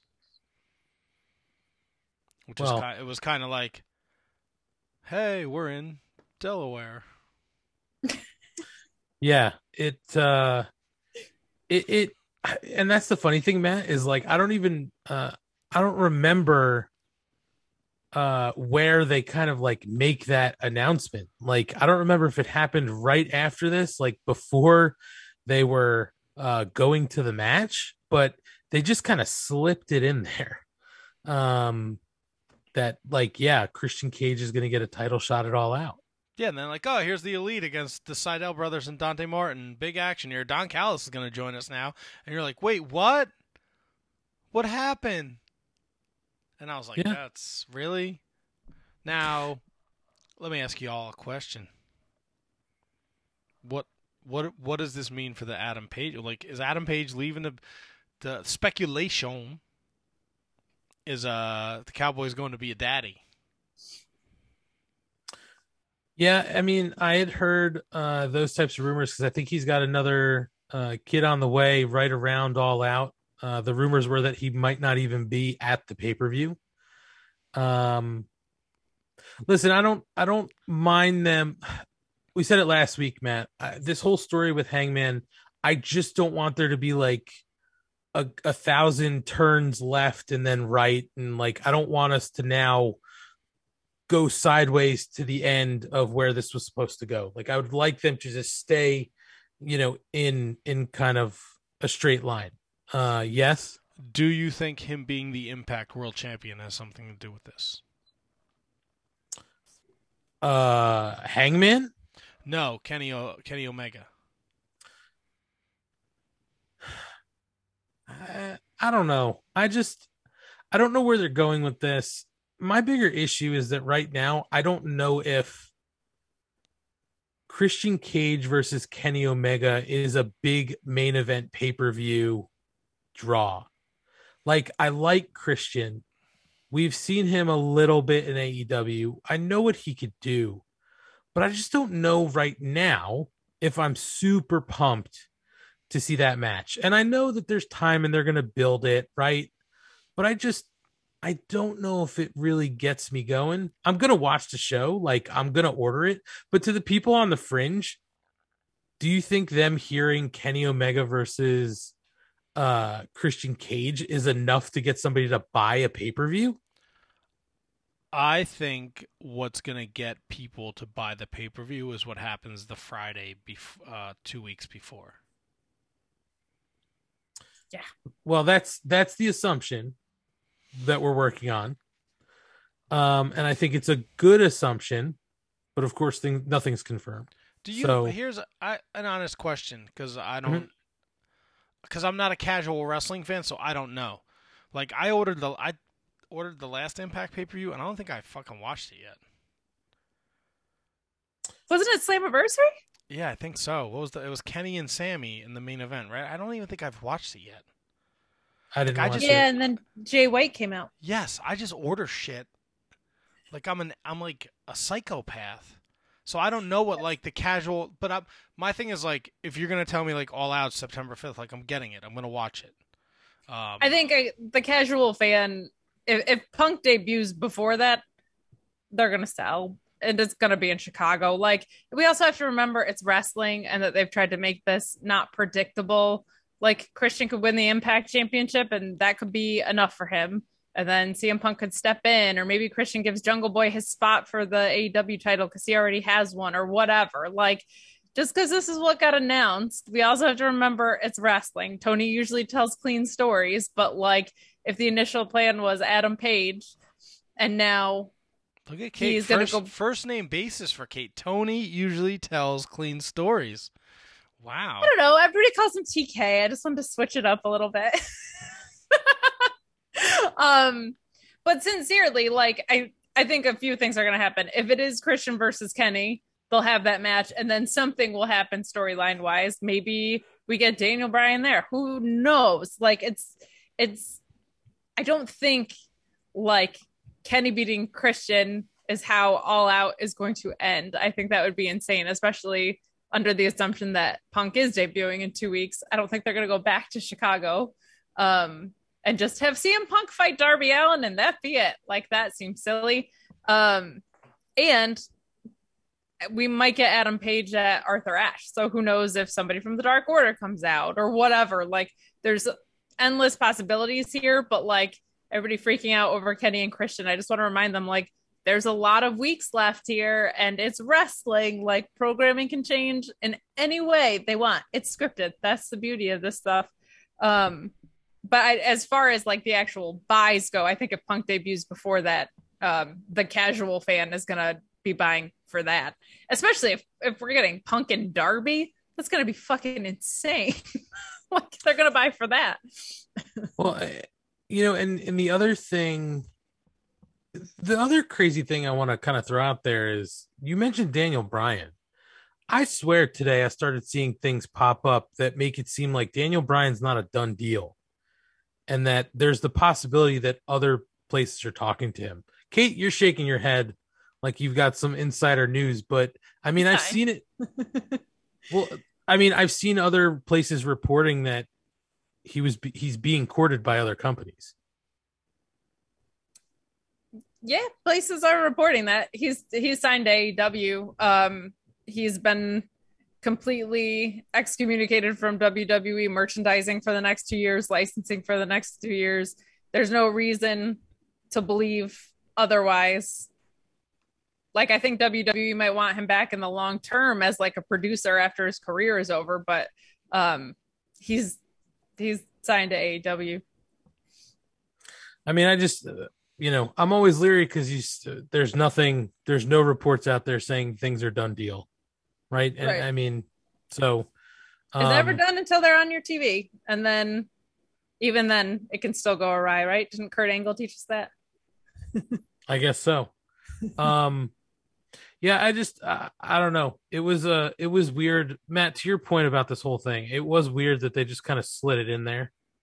Um, and I don't see. I got back into wrestling like 2010, so like I was right there for the tail end of Christian's career, and like on paper, like Christian Randy Orton for the world heavyweight title was like, eh. but then the match itself was like, oh shit, I forgot how good these guys are. Like I think the match would be great, but I think on paper, like for the casual AEW fan, and I don't even know what that is like to be a casual AEW fan. I'm sure that's a genre that's out there now. Like people that don't watch the WWE but kind of casually watch AEW. I I get why it doesn't excite you. Um, but man, I think that's going to be a, a very under under the radar match. But to Kate's point, like the prospect of of what we all think is going to happen, I think really moves this pay per view, and I think it's a calculated move by AEW to be like, we've created this buzz, we know what we're doing. We're putting Kenny Omega in a Cookie Monster shirt. We're having Darby Allin say best in the world. We're in a position where these rumors are going to sell this pay per view. It's going to pay off, and we're going to give them an excellent main event with Kenny and Christian, and it'll just be one more step in this direction that they plan on going with whoever, Punk or Page at the end, whatever. To Kate's point, I don't think it ends with just Kenny Omega beating Christian and then him just going like this. Champion. Well, we'll see how they get there. I mean, uh, they're, you know, it was literally just announced tonight uh, that that's what was happening. As we're going into the first match, our trios match, Dante Martin, Matt Sydal, and Mike Sydal versus the elite Kenny Omega, Matt Jackson, and Nick Jackson. I have to say this. Um, Jesus, uh, Dante Martin uh, can fucking fly. Uh, I mean, if you've seen him on Dark this week, you know what he could do. Um, that dude can fly. Um, and I even said, uh, somebody said it in the Discord, but I swear I said it to to Mrs. Money sitting on the couch. I said, if I was Dante's brother, uh, sitting on the sidelines right now, I'd be really fucking worried uh, that my tag team's even going to exist when I get back because Dante Martin to me has single star written all over him. Um, either way, I thought this match was really uh, entertaining. The Elite wins by pinfall with the BTEV trigger on Dante Martin. He eats the pin. Uh, and then we get some post match antics that we will get to. Uh, so, Schlong, we haven't heard from you in a while. What did you think about this match? Um, plus I, I might at this point be the Dante Martin expert here since I watch all the darks and he's constantly on them. True. Um, really like the match. He's unbelievable. I get what you're saying about his brother should be concerned because he really is just in this singles run been outstanding. In my mind, though, it's making me want to see them together because I know his brother can do a lot of the same stuff. So I'm like, what are we going to get when there's two of them trying these things?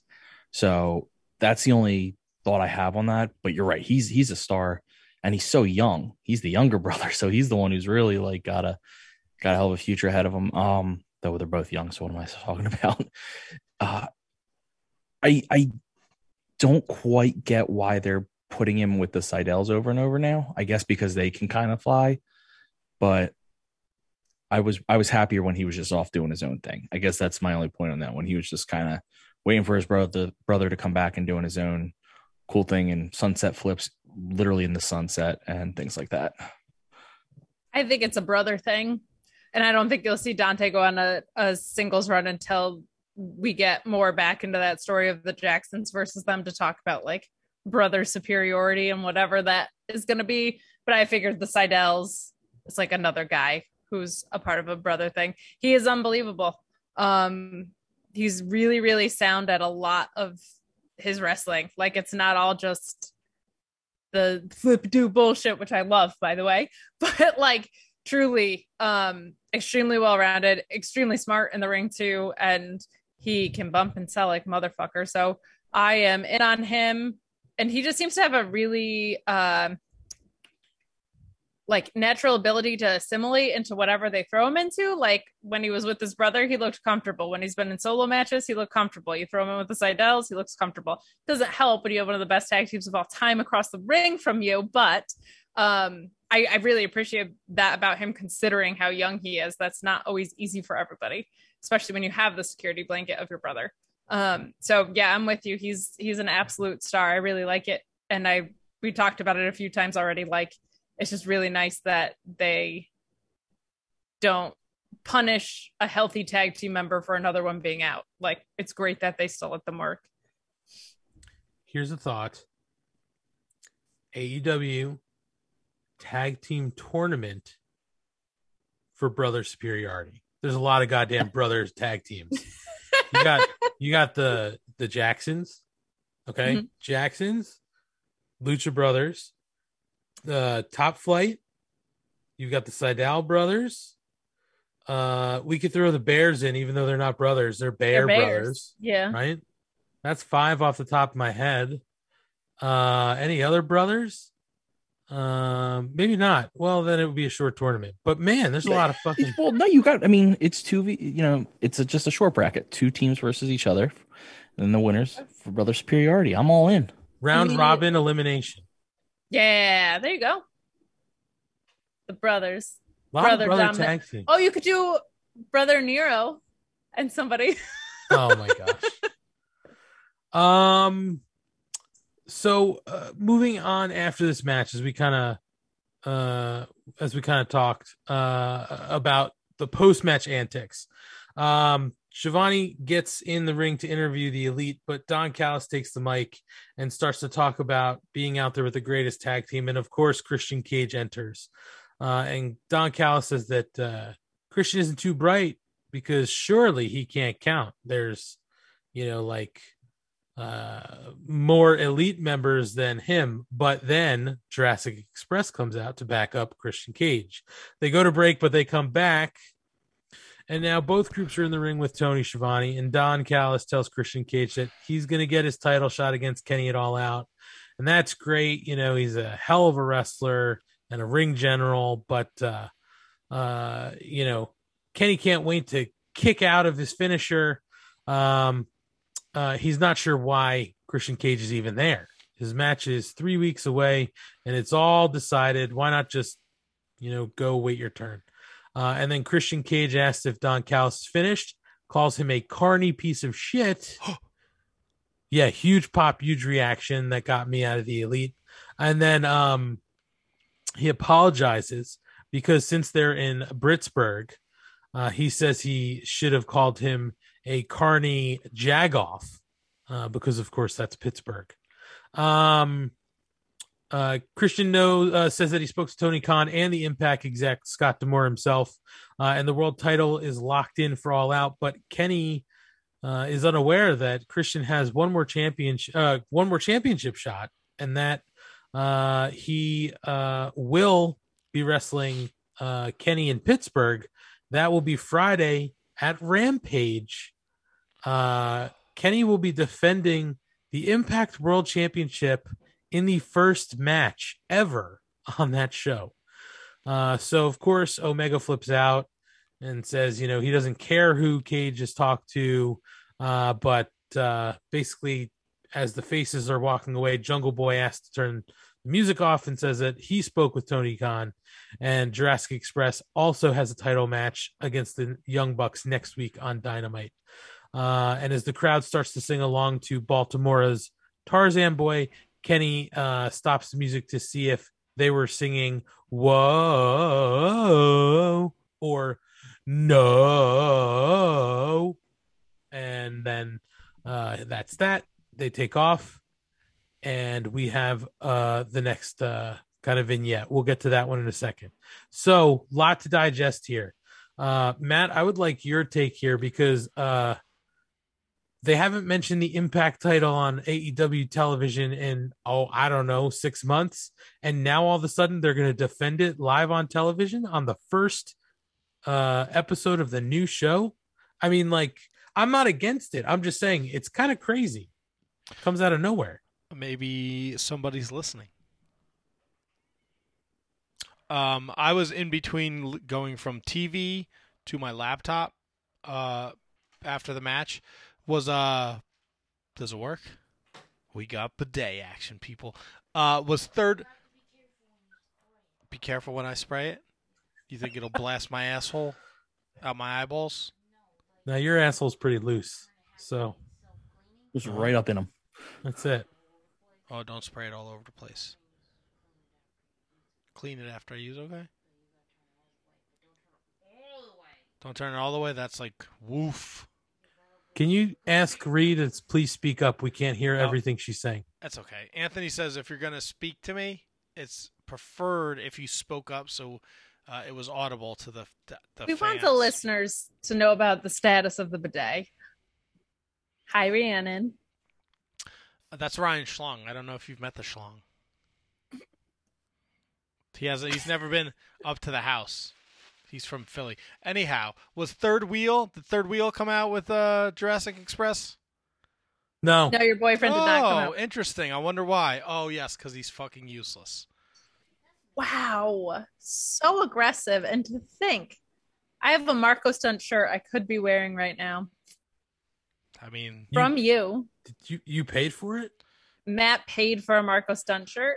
Contraire, mon frere, it was a uh, pro wrestling T-shirt grab bag, and uh, that just happened to be one of the randos that they sent me. And I said, medium, perfect for KTG. She'll get the funny uh, out of this, and I didn't want it. I want to wipe was my your ass. money. I want to wipe my ass with that as much as I want to wipe my ass with Schlong's hat. So You have a bidet. now, twenty minutes ago, I didn't. So Matt, to Yes. to to bring us back to the show. Um Thank God. you were going back and forth between your computer and the television. So I admit that's why I missed was third wheel. Did he come out with Jurassic Express? And the answer was no, because he's Got it. useless and he serves zero purpose. He, that's why nobody cares about him. So I just wanted to make sure he wasn't on my TV screen. Um, interesting with the Impact stuff, but I'm glad to see it. That was my big concern with them bringing in Jay White on Impact for this weird story where Chris Bey is now in the Bullet Club and they're going to challenge the Good Brothers and Kenny Omega. Um, you know, it, it works if they're going to do it across all the platforms and the storylines are going to kind of interlace and they don't have to go super deep. But like you said, Ant, for months, you know, they didn't promote Kenny Omega, Sami Callihan at Slammiversary. They've. I think this is the first time in months they've mentioned that he's the Impact champion. Or that we've seen the belt at all Maybe he lost it like Jericho at a steakhouse. in the limo. Oh, oh boy. Oh, but uh, I think if, and I think we've had this conversation before. I don't think there's anyone in Impact that can beat Kenny Omega. I think it makes sense if Christian beats him for the Impact Championship because Christian has ties to, excuse me, Impact. Um, so yeah, whatever. That's it'll be a great match. So, I just think it's weird with you, Anthony, and and the Schlong and the Kate that they all of a sudden want to talk about Impact again. And I just uh, to lead off your brand, the new show for your brand with another brand just seemed like an odd choice. Well, you think it's from like a promotional standpoint, right? Impact will be able to be like, you know, Friday night you can see our world champion, and then, um, you think if you're home watching SmackDown on a Friday night, you're definitely going to check it out. And Christian Cage is a super familiar face to a lot of WWE fans. It's just weird to me because it's not Impact talent. So yes, Impact is like, hey, our belt is going to be on TV, but like your talent's not. No, I get it, but I think you need to get the title off of Kenny Omega too. I think this has been a failed experiment. I don't think it's done any good for Impact, to be perfectly honest with you. I don't think, you know, even like Jay White being there is fan. I love Jay White; he's my guy. But I'm still I'm not tuning into Impact, and now like they do this like weird, you you know, they're off of Twitch, so if you don't have access, you got to pay a dollar a month for it. But then it's on delay because YouTube doesn't have commercials. Uh, It's all so it's like, uh, do I really want to fucking do that to watch Impact Wrestling? With all due respect to Impact, seems like a lot. No. I didn't know they were off Twitch, to be honest. Yeah, last week was the first week on the YouTube YouTube platform, and if you pay a dollar a month, you get it YouTube commercial free. But they have to cut out the commercials, so it's on like a delay. Weird. That's weird. Um, well, whatever. Uh, interesting. Um, Schlong, what do we think about this announcement? Uh, the Impact title, and also, I guess, to the tag team. You know, we didn't we didn't even mention that. Uh, and this would be the the ranking jump, right? Because they're going to get their title shot. They're for some reason ranked number one.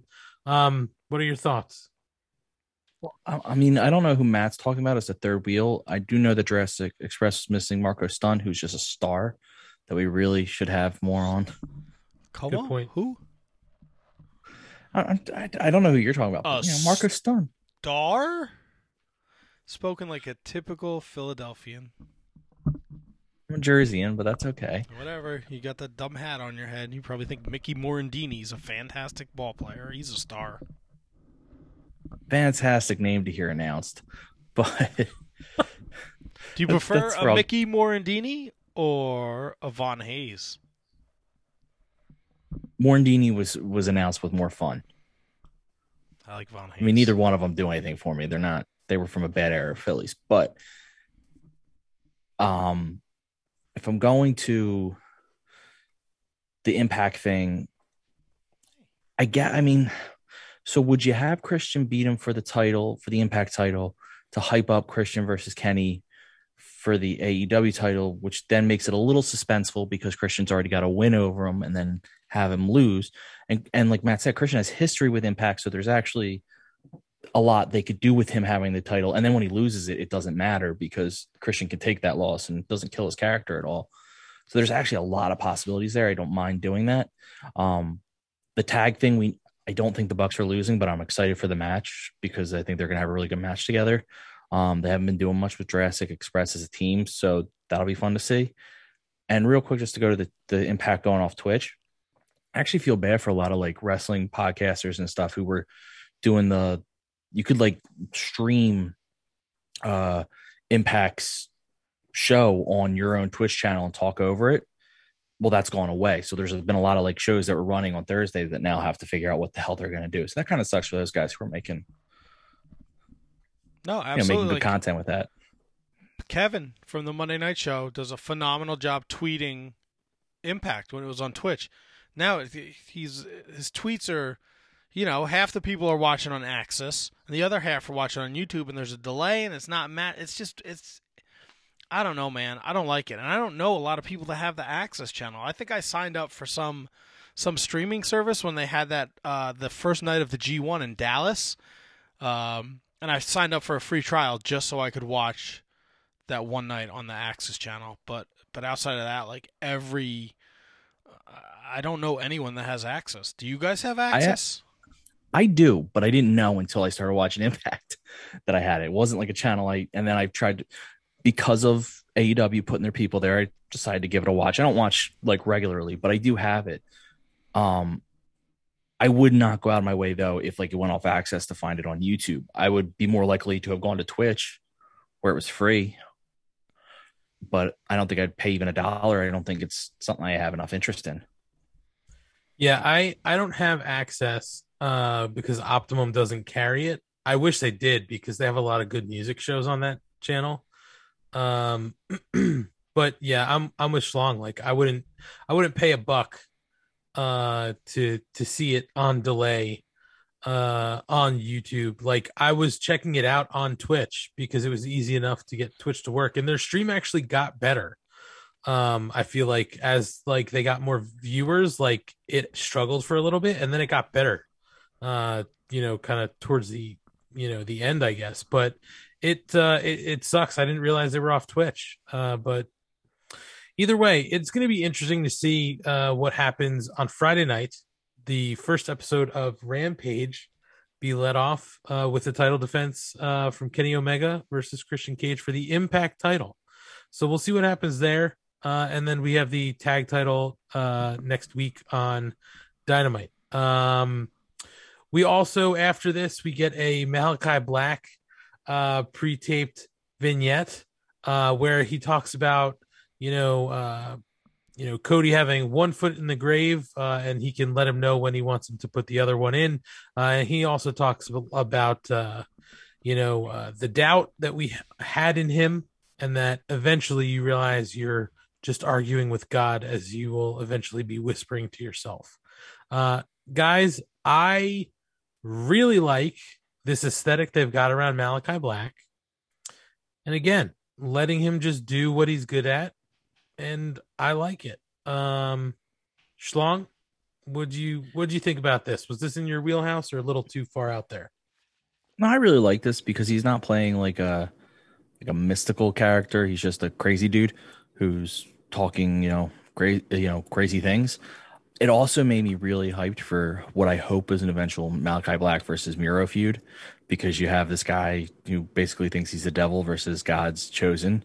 I think that'll be fun, and I know I'm skipping probably seven feuds to get there, but just hearing their promos, both in one, you know, they both had a promo tonight. They just kind of matched up well to me. But I'm I'm all for this, and I love, you know, continuing off last week, they've they're they're doing their best to make him like a legitimate star and badass in AEW, and I'm really happy about that. He's not getting buried on the roster at all. No, So, I don't. I don't think he, uh, because I don't.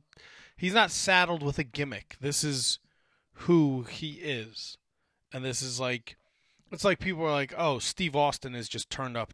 Steve Austin turned up to eleven. Like Tommy End is Malachi Black turned up to eleven. Like he has a fucking giant demon tattooed on his back. Like the fact that he came out last week with that fucking sick mask on and he's cutting sick promos like this, like it makes sense. It's not like you're taking like I don't know, Kip Sabian, Saban, and you're trying to. He's like, you know, some fucking emo kid when he comes back now, and he's like, you know, I want to listen to, you know, Chemical Romance and, you know, cut my wrists and, you know, I come back and we're talking about Danny. What's going on?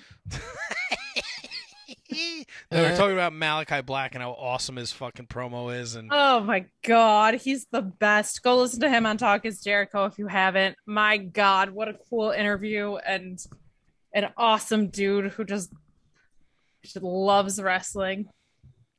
and we love him. He's amazing. Kate, did you want to did you want to talk about his video package? That's where we're at. Yeah, it was it I really liked that his video package was kind of like a little bit more rooted in reality from the other stuff that we saw a little bit like just a little bit more accessible feeling I think. But um if you go back and listen to that Talk is Jericho episode you will have an even bigger appreciation for what he does because the the layers of nuance that we all catch on to are not even close to like the the the well that this guy has and how deep he has gone into it. It's absolutely incredible. I've loved everything about this. I think Cody has needed it as bad as I said before too. Like I think him just knocking Cody's head off every time he gets into like legacy, society, America mode rules. Um but yeah, I mean it, it's just so cool to see him walk the line of like this the devil with amnesia is just such a fucking cool thing. Like this this otherworldly character but it still has this accessibility to it. Like you still feel like you've met this guy kind of before but like he's definitely walking around with a dead eye and stuff. Like it's not so otherworldly you don't understand their promos like uh warrior or anything like that. Like it still feels really tangible. So I love this video package. I've I've absolutely loved the way he debuted, and I love that he was like, "Hey, remember when I said it was going to be swift and violent, and I was going to kick his ass? That's exactly what I did. Like that was really great." So um, I am all in on this Malachi Black stuff. He's so good in the ring, and he's cares so much about his character in the story. I I absolutely love it. Well, it's uh I, I'm looking forward to seeing what comes next for Malachi Black because it looks like that Rhodey thing, uh, Cody Rhodes thing, is on pause at least for the moment. It would seem like they uh they made mention that he is uh out injured, right, quote unquote, uh probably being a dad and involved with all this other stuff. Uh, so we'll see what's next for um for Malachi. They did uh, hype up the Cody Rhodes uh, Rhodes to the Top reality show uh, after this. Um, uh, they did give a date for that. That will premiere September 29th. Take that for whatever it means uh, or however you want. Uh, if you're going to watch it, good for you. Uh, we'll see. Uh, and then we go to break. Uh, back from commercial. Uh, we get a uh, a Miro promo where he talks about uh, Schlong, I'm going to need your take here. Uh, hold on a second. Hold on a second. You're, Matt is waving. Like oh a yeah. maniac. Yeah. What are Sorry, you Matt. I, was trying to get doing? your- I didn't want to cut you off, man. Did you Go ahead, say? cut me did off, you sorry. say Rhodey? Yeah, and then I said, uh, my apologies, Cody Rhodes. Spend my day working hard on the go, but the hands on the clock keep spinning too slow. Oh, Matt doesn't get muted. I don't It's- have control, Fuck you, buddy. Kate. It's with Kate. my Oh, baby that's tonight. Right. Oh, I forgot. How dare you? And also, if you don't understand the Ultimate Warrior promos, highly recommend you googling some Ahmed Johnson promos. Different level of not understanding. I feel like though. Good luck, my friend. All right, back to back to the Miro and fucking this jobber jerk off that I gotta watch a shitty match of his on fucking Friday night. Are you kidding Why me? Why do you hate happiness, Matt? Why do you hate happiness? This look first of all, the Miro figure, Anthony. If you ever open it, is beautiful. It is. I'm Uh, it so is beautiful. Sick of figures. It is beautiful. Am I supposed to? If this f- fucking Fuego del Sol beats Miro on Friday, are you kidding me? He's not Okay. beating Miro. So wait, wait a minute. Let's. We didn't even get to what was said here. That Miro said that he's going to have a match against Fuego del Sol, and if Fuego del Sol wins, he gets offered a contract, um, and then will eventually get his TNT title shot. So Schlong, this is where we need to say, um, this ain't happening, right, dude? He's gone. Fuego is not going to win this match. So, a couple things here. He he's not going to win. Clearly, not going to win. Doesn't mean he's going. It just means he's not getting his contract from this match. There's if you watch Sammy's vlog, they're going somewhere with QT. That's where that story's going. Um, he is going. His whole purpose with with Miro is to bump like crazy. That is literally all he's being brought in for, is to to make Miro look even more like a monster and just take a beating, and to make Miro even more of a heel. Because though Matt wants to hate him, no one else does. Everyone else loves Fuego, so the c- crowd is gonna hate seeing Fuego get his ass kicked, and so it's gonna be great. Matt just hates happiness and fun. There it is. Incorrect. You're all wrong. Fuego is going to win, and he's not going to lose for another six years. Wow. God, Yes, you were. Hot take. Goddamn, pal. you know what? I'll tell you what. I think I think Fuego wins, and I think it's because he gets an assist, an assist from a returning Kip Saban. I was that also crossed my mind is that he wins with maybe some sort of interference. Um, because it does feel kind of not like it's not a proving ground match like an ROH for sure, but it kind of feels that way. Like the match before the title match feels like a big deal. Um, but, See, but they- I, I thought about maybe Kip Sabian comes back. They announced it later in the night though that it's a TNT Championship match. Oh, did they? I thought it was I didn't think it was officially.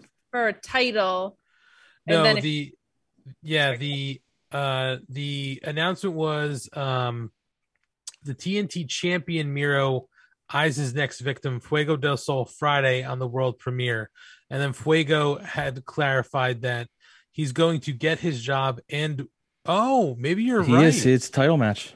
It is a title match Okay, although so he's they didn't really they didn't really say that it was a championship match in that moment they just said that he would get a contract if he won Right, but then later in the night when they were running down the Rampage lineup, there were like three title shots, and then they showed Miro versus Fuego for the title. Fuego doesn't win. There's no way they, they put that No. belt on Fuego.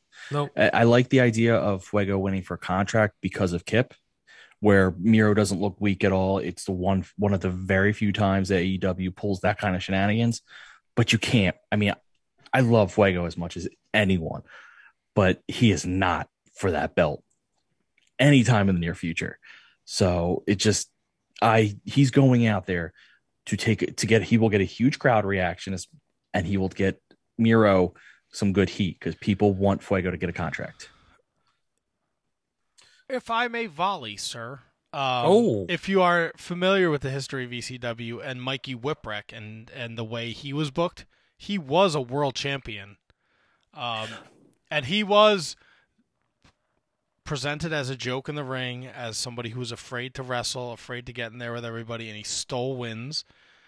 And he was over as fuck with the crowd. And if it's booked properly, and you want to give people uh, a happy moment, people who don't like happiness, like me, but you want to lighten their their their life and make it seem like anything can happen on Rampage, uh, a la One Two Three Kid, Razor Ramon. Anything can happen on Monday Night Raw.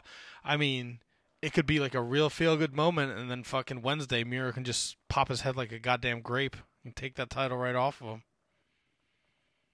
No, this company isn't the one that books moments. That's the other one. I don't think Miro's dropping until Ar- Arthur Ashe. Um, You to- could build a canon in your head that he's dropping an Arthur Ashe to Eddie To Eddie Kingston. Like you've literally built that ento- I entire have story on yourself. I have reasons. Yeah, Keith, Um, needs, Keith, Keith's got fucking spoilers for weeks. no, I, Ruiner of it's not goodness. no fun not. I actually like it's spoilers, so I can't really. Ugh, why would you want to know what's gonna happen? Matt, I read the end of a book first. I don't know why people.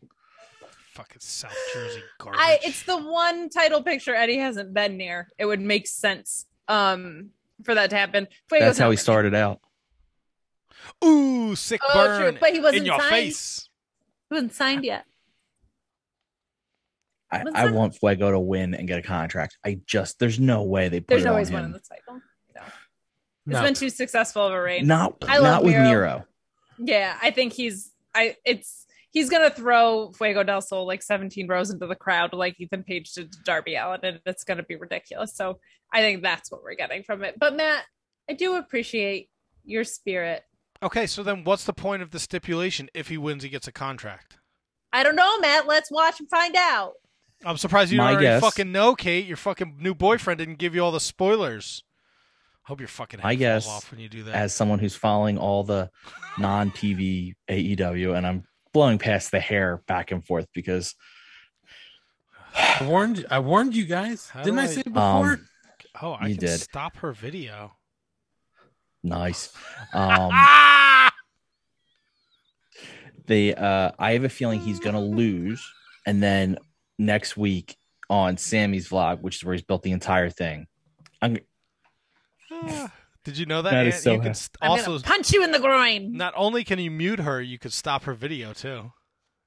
I mean, you could also just boot somebody. I know. I almost did that to your brother. You d- you did.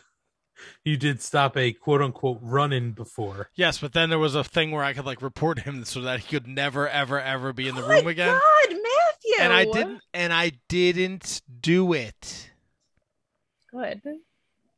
Yeah, God forbid Danny takes up time on the show. We will be talking about uh our series six and all. we of uh, the, uh, Matt, can I get an assist here? Yeah. Sorry, Oh, Schlong. Didn't mean to cut you off. no, that was that was. So this is all. There's a storyline on the vlog. which whether you don't i know you don't watch it but a hundred and something thousand people do because it gets that views where qt has been the one holding them down. So i think that's where he gets his contract. I think qt comes in rubs it in his face and they get a match with him and qt probably on dark. And Q, qt could take that loss and no one cares. So that's where he's that to me is where that goes. But i think they want to get miro some heat. I think they want the pop for fuego. And honest to god i know you Fuego will get a ton of cheers. So seeing him not win a contract will piss people off and really help Miro be even better of a heel, even though he's doing amazing. I hope one day there is a dark match between Fuego and Marco Stunt, and we can title Their it. vlog crew buddies together. We can title it I the hope- match I don't give a shit about. I hope it's an Iron Man match and it's a main event, and you are physically constrained to your couch to watch it. That's what I hope. Hmm. Matt, Yes. what would it take for you to watch a one hour Broadway with Marco Stunt and Fuego del Sol? And King Mo.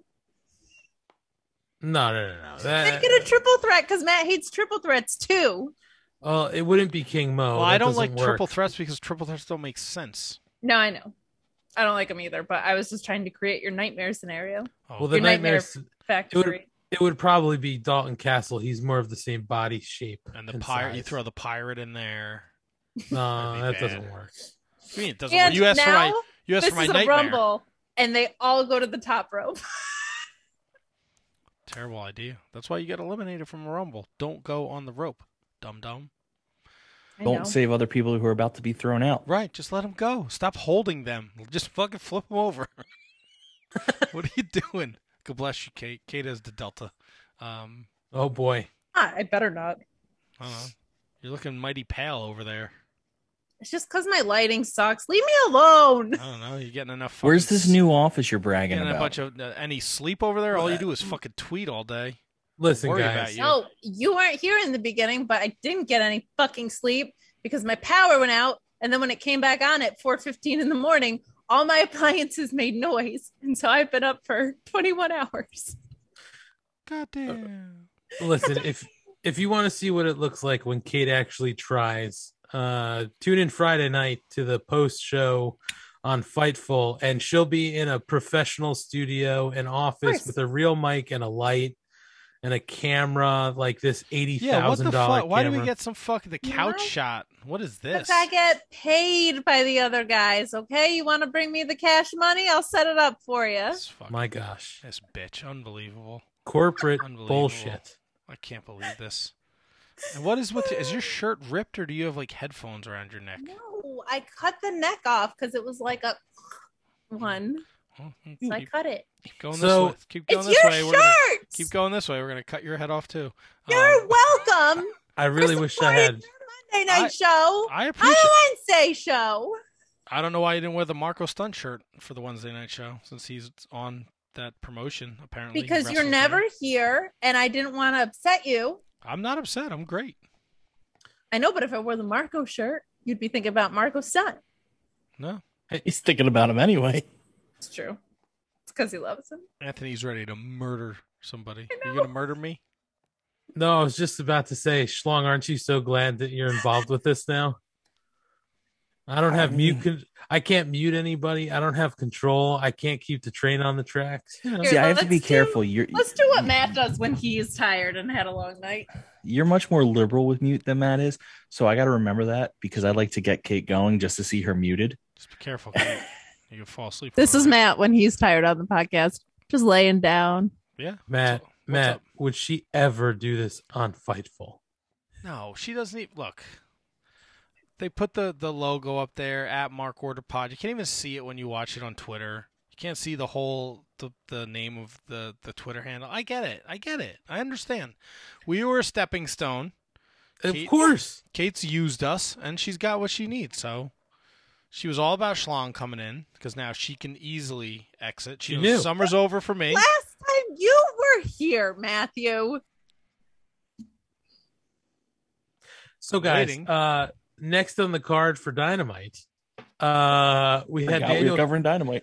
We had the Red Death Daniel Garcia versus Darby Allin. Uh, Garcia gets his inset promo, uh, and he says he could have beaten Darby Allin by himself, but uh, and, and he's going to finish the job tonight. And then the 2.0 uh, call Sting out and let him know uh, that he should watch his ass uh, because pro wrestling is great in 2021. Yes, Matthew. What is a Red Death? The Red Death Is that from? Is that some kind of like biblical thing? Wasn't the Red Death a plague? I don't fucking the know. It's Death. 2021. I'm dealing with COVID, Delta COVID, Nelly's butthole, fucking a plague. What are you gonna tell me? We have a queen next? Get out of here. Uh, listen, uh, the Red Death uh, is a ficti- jokes on a podcast, by the way. the Red Death is a fictitious uh, is a fictitious disease uh, written about by Edgar Allan Poe. Okay, Okay, How's that's that? I just wanted to know. So that's all. Red Death. What is it? He Red Death? said he also said wash your ass, not wash your ass, right? Because if he needed to wash his ass, I know somebody who has a bidet. Now bidet's back. I used to have a bidet at the apartment. It was the greatest thing ever. Had a bidet for about a day. The bidet is back, baby. Anyway, Before we get into the match, M- Ant, you mentioned in Discord, Darby Allin's new video for his entrance is awesome. yes, it is. Um, And just to annoy Kate, I want you to know, Kate, uh, when I posed Darby Allin with a skateboard, he dropped it and it rolled all the way down all of my my steps here with all my figures. now it's just no, that's at- funny. I like that. Now it's just sitting at the door. It was super. Anno- I'm super annoyed by it. It's all I can is fucking funny. look at is the goddamn skateboard. It rolled all the way down the steps. Kate, you'll be happy to know Britt front and center. Good. I don't like the jacket they gave her though, but this neither here or there. Talk about the match, Ant. Tell me about Darby and the Red Death, the Black Death against the Red Death. well, The I turtles actually- kid.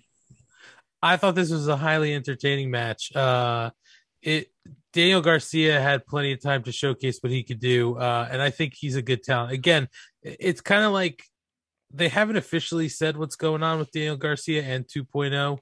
Like they just keep saying they've arrived in uh, AEW, um, you know, and they're not just doing a one shot. So I guess it's it looks like they've got some appearances lined up, but um, I, I like what Daniel Garcia kind of offers, and especially if they are, um, you know, if they are doing, uh, you know, some sort of trios kind of belts or something like that. Daniel Garcia could be involved in a team that he could shine on because I have a feeling that those trios belts would be held by, you know, smaller tag teams um who do a lot more quote unquote flippy do shit.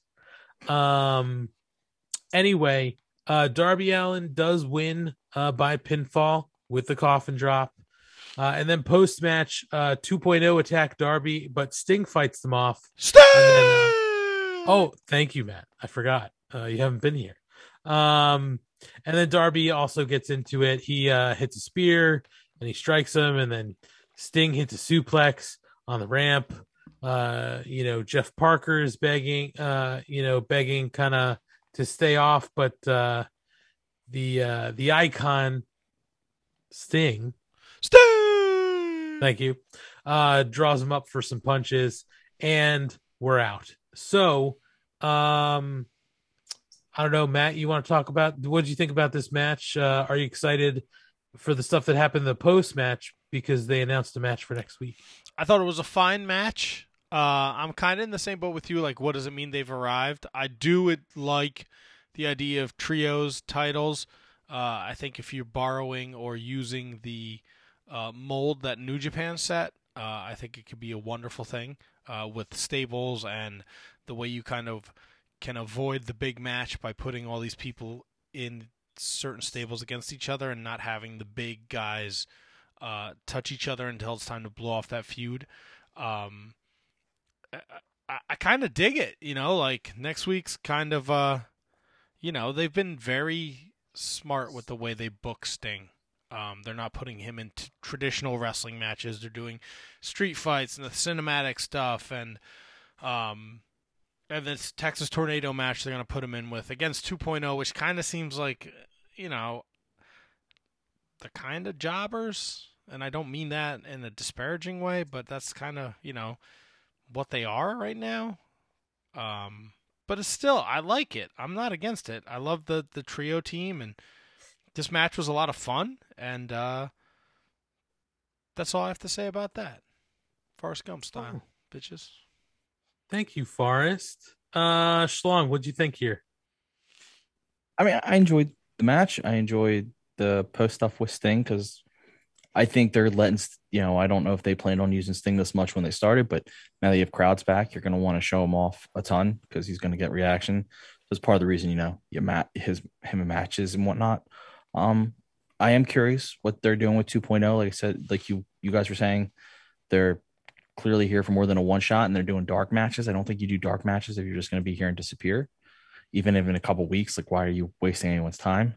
Uh, I want the trios title for groups like 2.0 and Garcia because I don't see where they fit otherwise right now. I mean, clearly down the road they could fit a lot of places, but right now the tag division is so so built up. I don't understand. You know, I'd rather uh, um see them go against. Yeah, I'd rather see like someone like the Bears go. I'm blanking on the Bears, but I'd rather see someone from the Bears, Bear Country go get go for the tag titles than 2.0. So you really do need a a trios title for groups like that. Uh, Kate, anything you want to add uh, around the match or Daniel Garcia? Yeah, just he's 22 and he rules. Um, so check out some of his stuff on IWTV and on the Indies if you liked what you saw today. And also, I thought this was great because I think he and Darby had really good chemistry, and it does seem like Darby is maybe just buying time until a bigger person shows up, maybe in Chicago. So, um, if he's gonna buy his time putting on awesome matches like this, I am fine with that. But I thought this was a really strong match, and um, I hope Daniel Garcia sticks around because I think he's great. Clearly, Kate is talking about Sammy Guevara as uh, Yeah. as uh, Darby Allin said he was talking about him. Uh, so we'll see what happens in Chicago.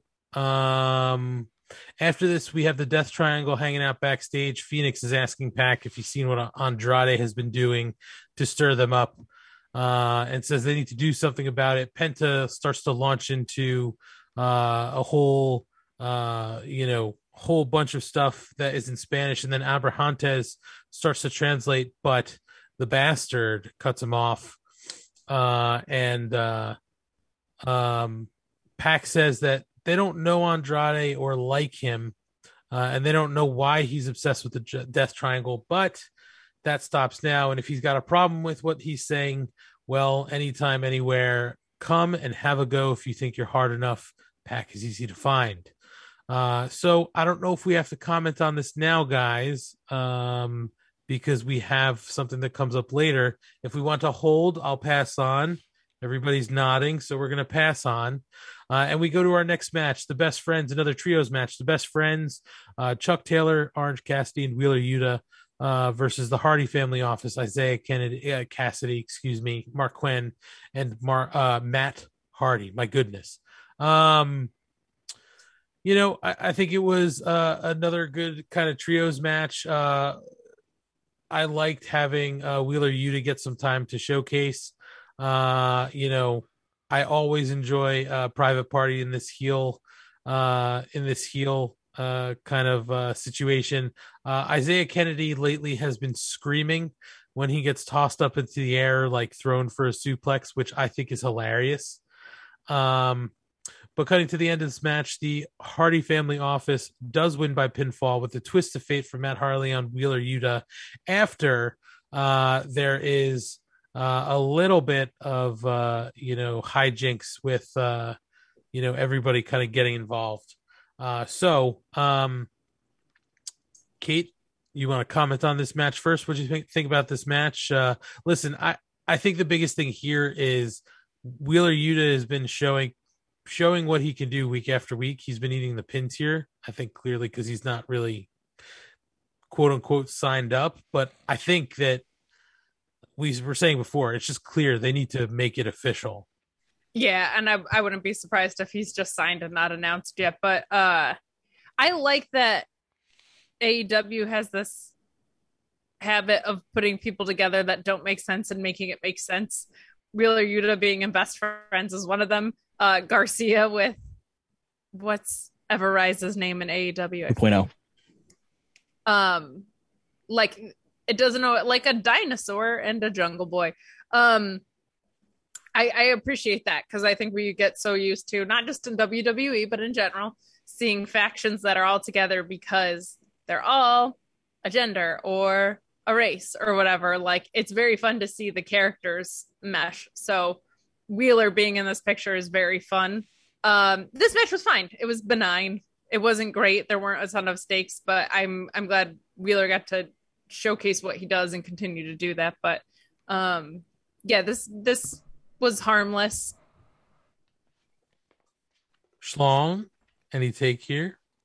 Uh, gonna agree with all of Kate's takes. I thought it was harmless and fun. Um, how about Chuck getting some getting some chance for his name? I don't think he often gets the appreciation he deserves for being both a good wrestler and very entertaining. Um, I'm with you. Cassidy's yell every time. I, I smile. I can't help it. It's ridiculous. Um, I'm okay with them also lo- the best friends also losing. It furthers the story. The Hardy family office just reminds me of like the NWO in like late 98 where there was just a thousand guys and you didn't know what the hell was going on. How dare you disrespect Brian Adams? Dare you? You don't know that I was necessarily talking about him. Oh, I was. He was part of that NWA Don't Care. Him, Stevie Ray, Virgil, fucking Michael Vir- Wall Vir- Street. Virgil's the first one I got. Jesus. Uh, I like this match. It was fun. Yuta got a lot of moves in, and I think with like Yuta and Daniel Garcia, the way that they put them over on commentary in terms of what they do outside of AEW makes it seem like even though Wheeler Yuta is getting beat here, it seems like he's a somebody versus a nobody. So it's not like, you know, Daniel Garcia with 2.0 seems like a weird trio, but then Daniel Garcia just went 60 minutes this week and he wrestled six matches this week. Wheeler Yuta is the defending IWD, IWTV champion. He just went 60 minutes this weekend. Like, so when they're getting beat, it's not like you're beating, you know, you know Ralph Reckham or whatever weird dumb indie guy is on fucking AEW Dark and A- you know it's like they're beating a somebody. So they're Right. building them up through commentary with people who aren't familiar with who these guys are, and they're putting them in these high profile matches. But it's not like, oh, this is a squash, just squash, squash. This is somebody who is a somebody and not a nobody. So these wins do matter. It's uh, high quality of competition versus a squash match. I don't know why I can't say squash. It's like Jim Duggan couldn't say Yokozuna. He said. What did Yo- he say? He said Yo- Oh. Yokozuna. hey, and it was more than once. Hey, Yokozuma. But uh, thumbs up. I also thought uh, Cassidy was uh, the uh, the the butcher because he had uh, like the white jeans on Mm-hmm. and I was like, I was like cooking and listening to the commentary, and I looked up and I was like, oh, Andy's back, fantastic. And I was like, oh no, that's not Andy. Cool. No, it is worth noting though that they did say on commentary, Schiavone did make mention that the butcher will be back very, very soon. Uh, so I guess uh, his injury is uh, working out. Uh, also gives me hope I'll see him play guitar. Yeah. Yeah, if he's coming back to wrestling, you should. Yeah, I hope so. I haven't seen anything announced about that Worcester show. I am listen. I'm just keeping my fingers crossed that I get there Worcester. because Worcester. Um. So after the match, we have Andrade El Idolo and Chavo Guerrero backstage being interviewed, and they call Pac ungrateful, pointing out uh, all the gifts that they've given him, and that he should be careful what he wishes for. And then Chavo suggests that Andrade teach Pac a lesson uh, and show him who the boss is at All Out. And we go to break. So, guys, this is what we didn't comment on before. Pac calls him out. Andrade says, We'll do this. And we get a match basically pretty much set up for All Out. Um, I am all for this. Uh, Kate is nodding hard. Kate, what do you think about the prospect of Andrade? slap. I'm very, very excited for this match. I think what a fantastic collision of ring styles with people who are smart enough to handle each other's strengths and weaknesses. Um, because there is a notable size disparity as well, but I cannot wait for that. Um, and who asked Coots the boss? It's obviously Tony Danza, but I'm excited for this. I think um this is going to be like kind of that in the middle of the card match that just blows you away. Like if it's going to be Fallout, it's going to be long. It's going to kind of like waning, and then you're going to be like, holy shit, I forgot about this match. And it's going to just knock everybody's socks off. I'm really, really excited about it. Uh low key hot take here. You say Tony Danza's the boss. I think it's either Angela or Moner. Um uh there you go. Uh Matt, you have your headphones off, but I want to ask you fell off. are we are we excited at Pac Are we and excited? Andrade? Of course we're fucking. Come on, man. Are we excited? Listen, you're not a you know What you're not of- a fan of some people. What kind of you know, you're- crazy witchcraft do you have going on over there? Who wouldn't be excited about this match? Are you kidding me? Yeah. This is gonna be a banger. Uh Schlong, I'm sure you're in on this as well. How can you not be? But real quick, uh, the show community confirmed that without question, if you analyze it, Angela was the boss by all definitions. Um, I'm I'm really in on this, and I think we also need to appreciate just how good of addition. Oh, Chavo has been to the to the to the TV show because he's been great with um Igloo because uh I feel like even though I'm okay with um Igloo doing his own promos, it's nice to have someone who's a little smoother right now. What's that? What are you, are you saying? Igloo? Igloo because I am Igloo. yeah. JR called, called him Andre Igloo, so I'm just going Igloo to be a little different. But Ah, gotcha. Okay. So when we come back from break after this announcement, we do get a video package that's building FTR versus uh, Proud and Powerful. Uh, I don't think we need to discuss anything at length here, but it is going to be great to see these guys wrestle again. The one comment that was made by Schlong in the Discord is, "Please stop showing the injury to uh, to uh, uh, FTR. That is just such a nasty looking uh, tear of his skin." Uh, my goodness. Uh, we go into the next match, Kris Statlander versus Nyla Rose, and we actually left out that during the uh, trios match with the best friends in HFO, uh, Nyla Rose actually came and attacked Kris Statlander, who was uh ringside for the the trios match so there's already we're already going to this match with kris statlander coming out and holding you know her ribs uh so she's not necessarily 100% uh, as we get into the match, uh, Kris Statlander just puts on a clinic of some of the things she could do. She does that swinging leg uh, uh, moonsault, I think, off the apron to Nyla Rose uh, on the floor. Uh, we also get uh, Vickie Guerrero doing what she does best and screaming in uh, Orange Cassidy's ears. My favorite line there was JR saying, Dogs all over Pittsburgh are barking. Uh, and eventually, Kris Statlander gets the win with a pinfall area with the area 451, which is a hella impressive move because Kris Statlander is not a little lady. Uh, so uh, I'm going to throw it to Schlong here because Schlong has seen a lot of Chris Statlander wrestling on Dark. Um, we know that they've obviously been building her, uh, you know, to something. Uh, and the win over Nyla Rose is, I guess, impressive. Um, but Nyla Rose seems to lose a lot of matches for a beast. So, Schlong, what did you think about this match and where are we going with Kris Statlander? This is where watching Dark every week comes in handy because you could see they were trying to build up her record and build her up. Um, it's nice that they did that and they seem to actually have a plan for her. Um, in the sense of you didn't just you don't continue to have her be on dark and do nothing with her on the main roster.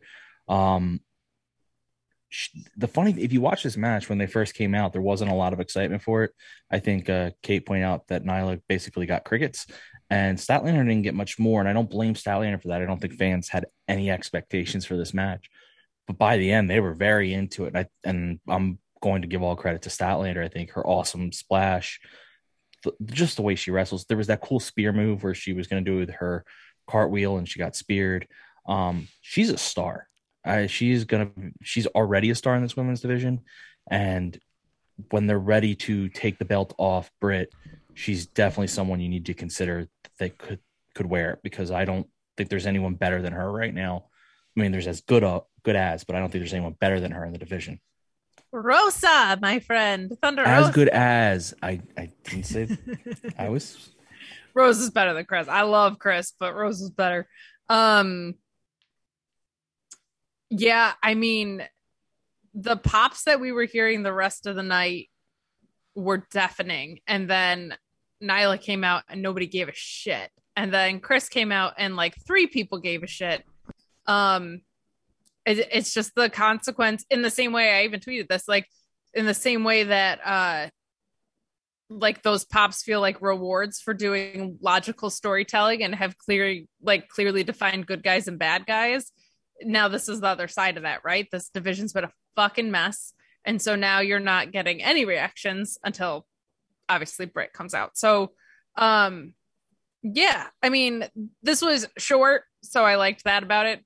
Um that spot of her what's it called? The 451 basically Yes. that power bomb with nyla was bananas like i don't think anybody's going to talk about anything but that spot and that's fine like that was very impressive so i mean just another match in the women's division happening for no reason with nyla who isn't over and they just keep putting her on tv i don't get it i don't I'd argue it. there's a reason for this match. I would argue there's a of reason. for course you match. would someone has to if you're just going to spout nonsense. Um, they are both, as much as we hate the rankings, they are both higher ranked women, and clearly, as much as Velvet, you know, Red Velvet's getting this shot against Britt, that kind of came out of nowhere. They're clearly trying to have the story be who's going to be the next one up to really make a run at it, and I think this is part of that story.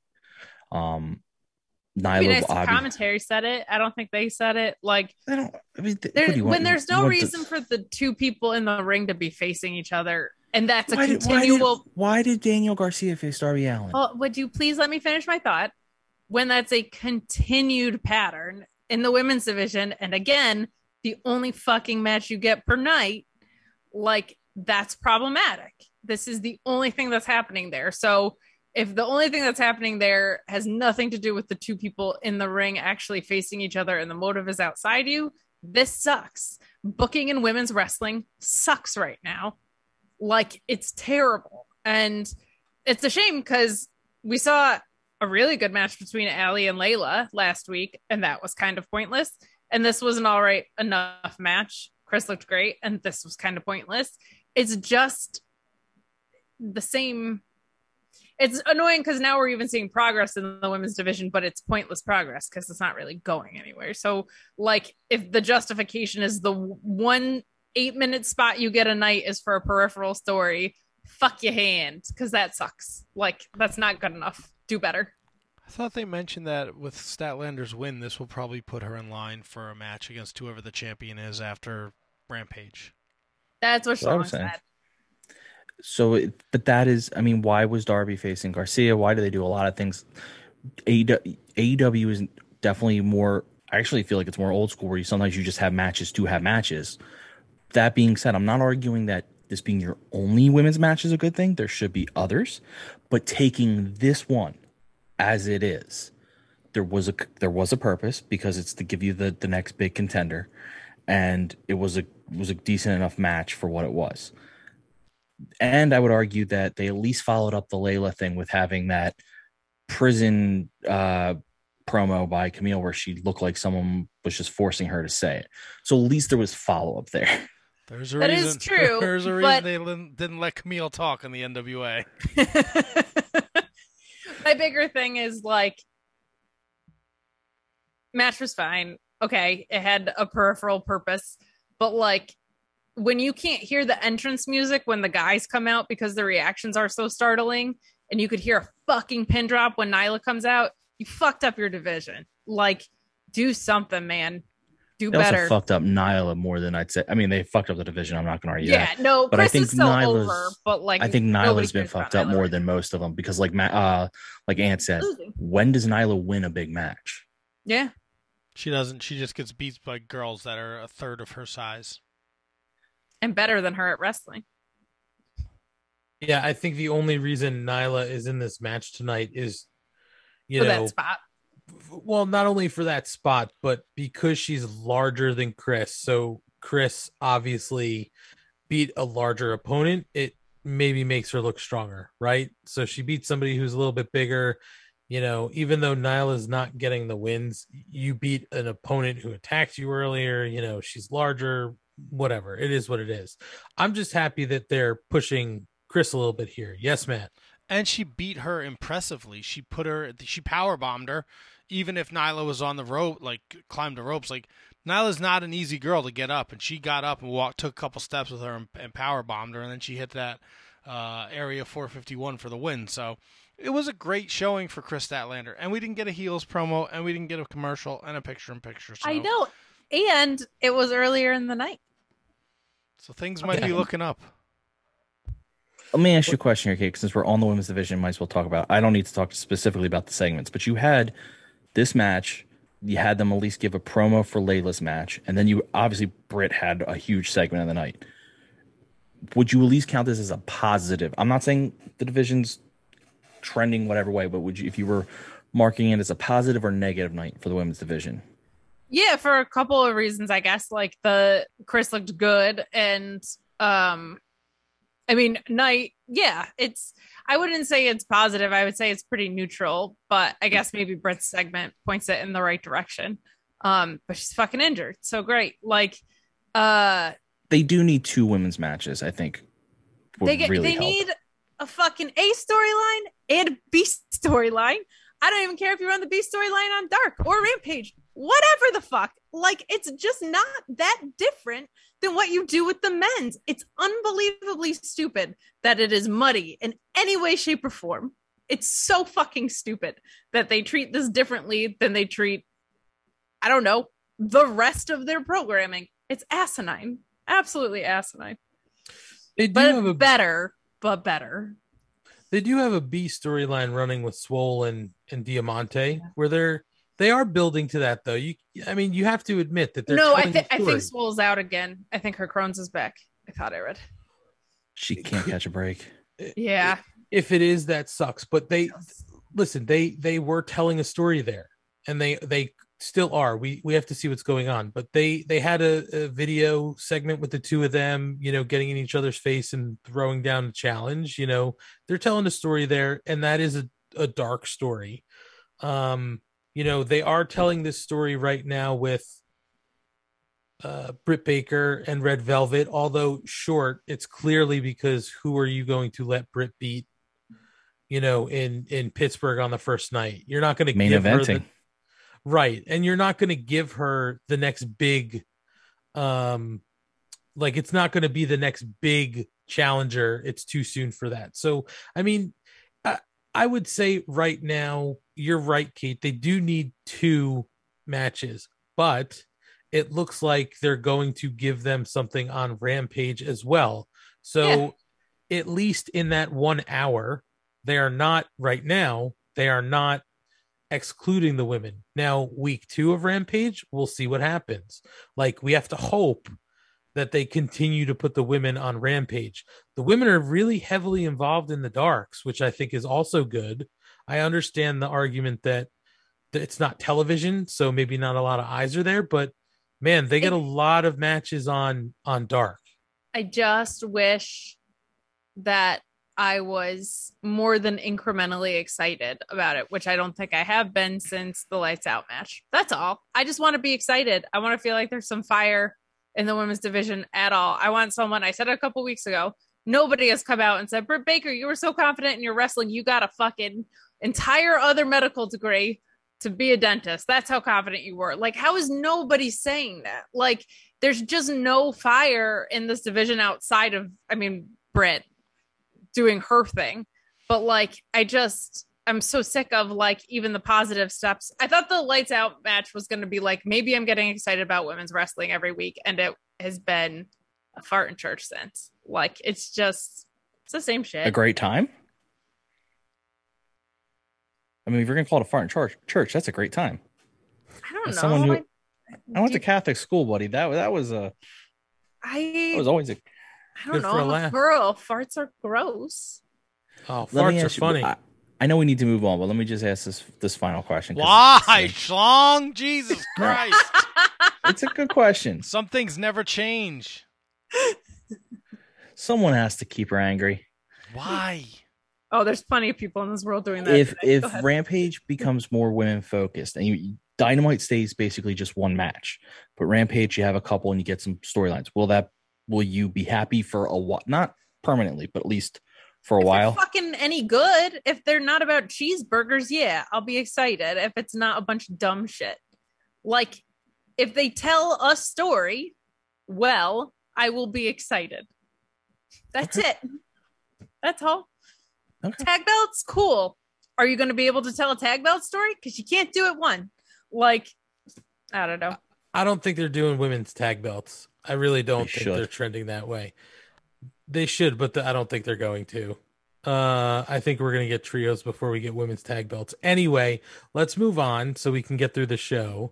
Uh, backstage, we get a Young Bucks uh, promo where they mock uh, Hangman Adam Page and talk about how they've dominated the entire tag division and proved that they're the best of all time. And it's going to be as easy as a layup beating the Jurassic Express next week. And they, of course, have the basketball with the hoop. And as they go in for a layup, uh, Luchasaurus runs in to block the shot. Jungle Boy grabs the ball uh, and slam dunks after Luchasaurus sets a pick. Uh, and the Young Bucks are complaining that there was a foul. Uh, they uh, that was an illegal pick, uh, and we go to break. Um, so we're clearly just hyping up for next week. I thought it was uh, fun to see them continue the basketball segment. Uh, I don't know if anybody wants to make any comments here, uh, JB but going hard in the paint. I like it. it's absolutely right. um, so as we come back from commercial, we get uh the hype reel for Britt Baker defending her title uh against Red Velvet on the main event of the first ever AEW Dynamite. Uh, sorry, AEW Rampage on uh this Friday night. And Tony Schiavone interviews the doctor in the ring. She comes out to a huge pop in Britsburg, wearing her uh inspired gear, black and gold, with all the shitty sports league uh, team logos on it.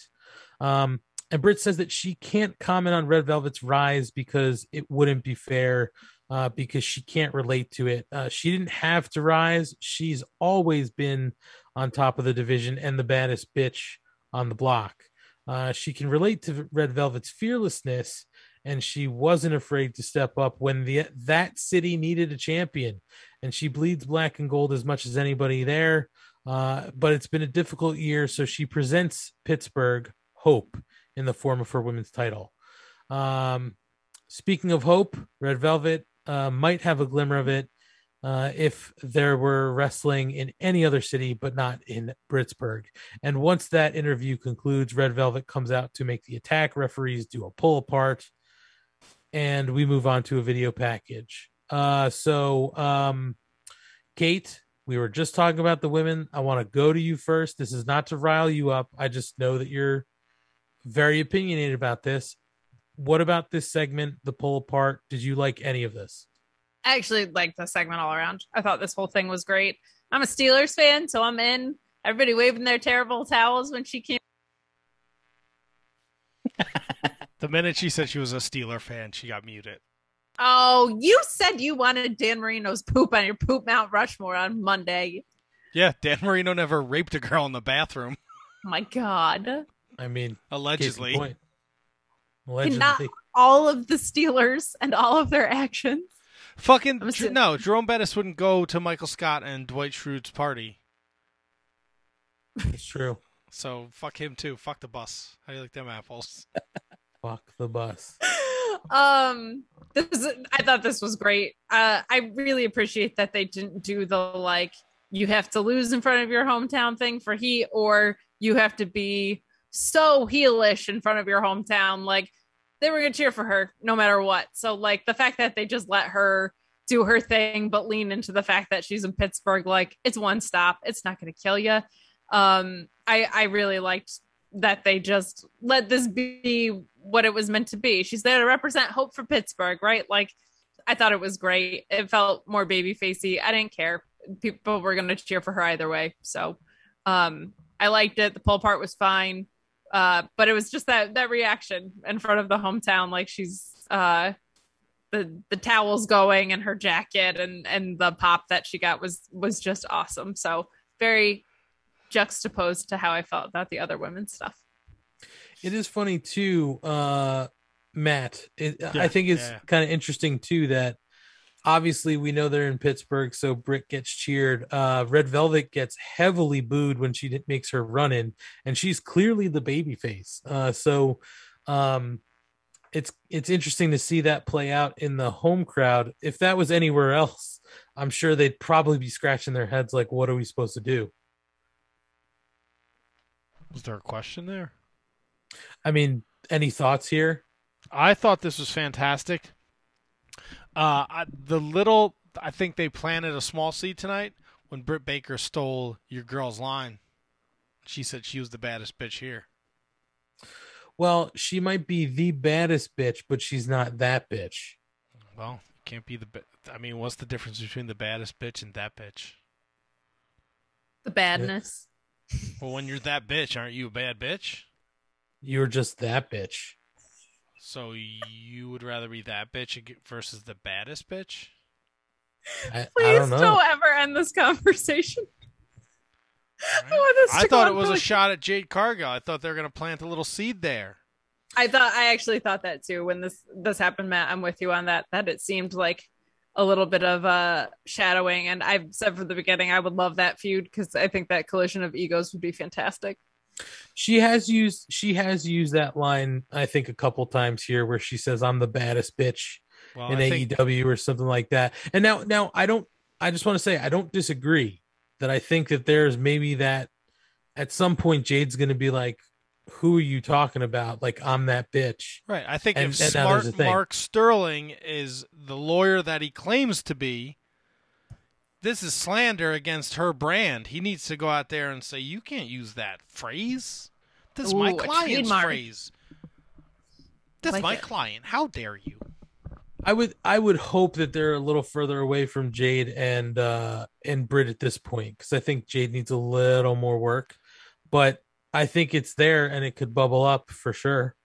And you know what? It's okay if everyone hates Red Velvet because everyone hates Brandi Rhodes. So that's who brought her in. So let's just hate Red Velvet. We need some goddamn heels. You need a heel in this fucking women's division. Look, Britt's over. No matter what she does, she's fucking over. So she's the face. Red Velvet's the heel. God damn it. And I don't mind a, a sassy, sassy heel with her. She's gonna give you the whatever. It's her Stirring it up, baby. Give her I the, like it. Give her the cake. I like it. I like it. I like this segment. I'm all in. Long, you like this? Hit it, Saul. I did. Um, I cl- I don't like Pittsburgh teams more than you do, but I like the gear. I thought it was uh, a nice touch. Um, I didn't notice the shoulder patches though at first, so maybe that helped me because all I saw was the color scheme. Uh, I actually like that they haven't changed much of Britt's promo in the sense of like if she had said those comments anywhere but Pittsburgh, she'd have been booed for them. Like I give you hope is booed in every other town but Pittsburgh. So it's a nice way to keep like consistency in her character. Um, I like to pull apart. I do want to point out since we're doing the the Velvet stirring it up. If anyone goes and watches, uh, I forget which dark it was on, but one of her dark matches, Tesha Price is in the back doing maybe the best stir it up I've ever seen, where her eyes are crossed and she's just like, it's fucking nuts. But that being said, Velvet's perfect for this because no one expects her to win, but she has been at least established as someone to care about in division. And Britain is going to get her big win in Pittsburgh, where they wanted to push her before before she was ready, and now this time she is the star that they were hoping she'd be. So that's fine. Um, yeah, that's all I gotta say. Let's just hope it's a good showing for Britt in Britsburg. The crowd will be behind it regardless, but let's just hope it's a good match. Um, we also get a video package here of Ricky Starks and Brian Cage where they're basically going to both be at Rampage next, or sorry, Dynamite next week.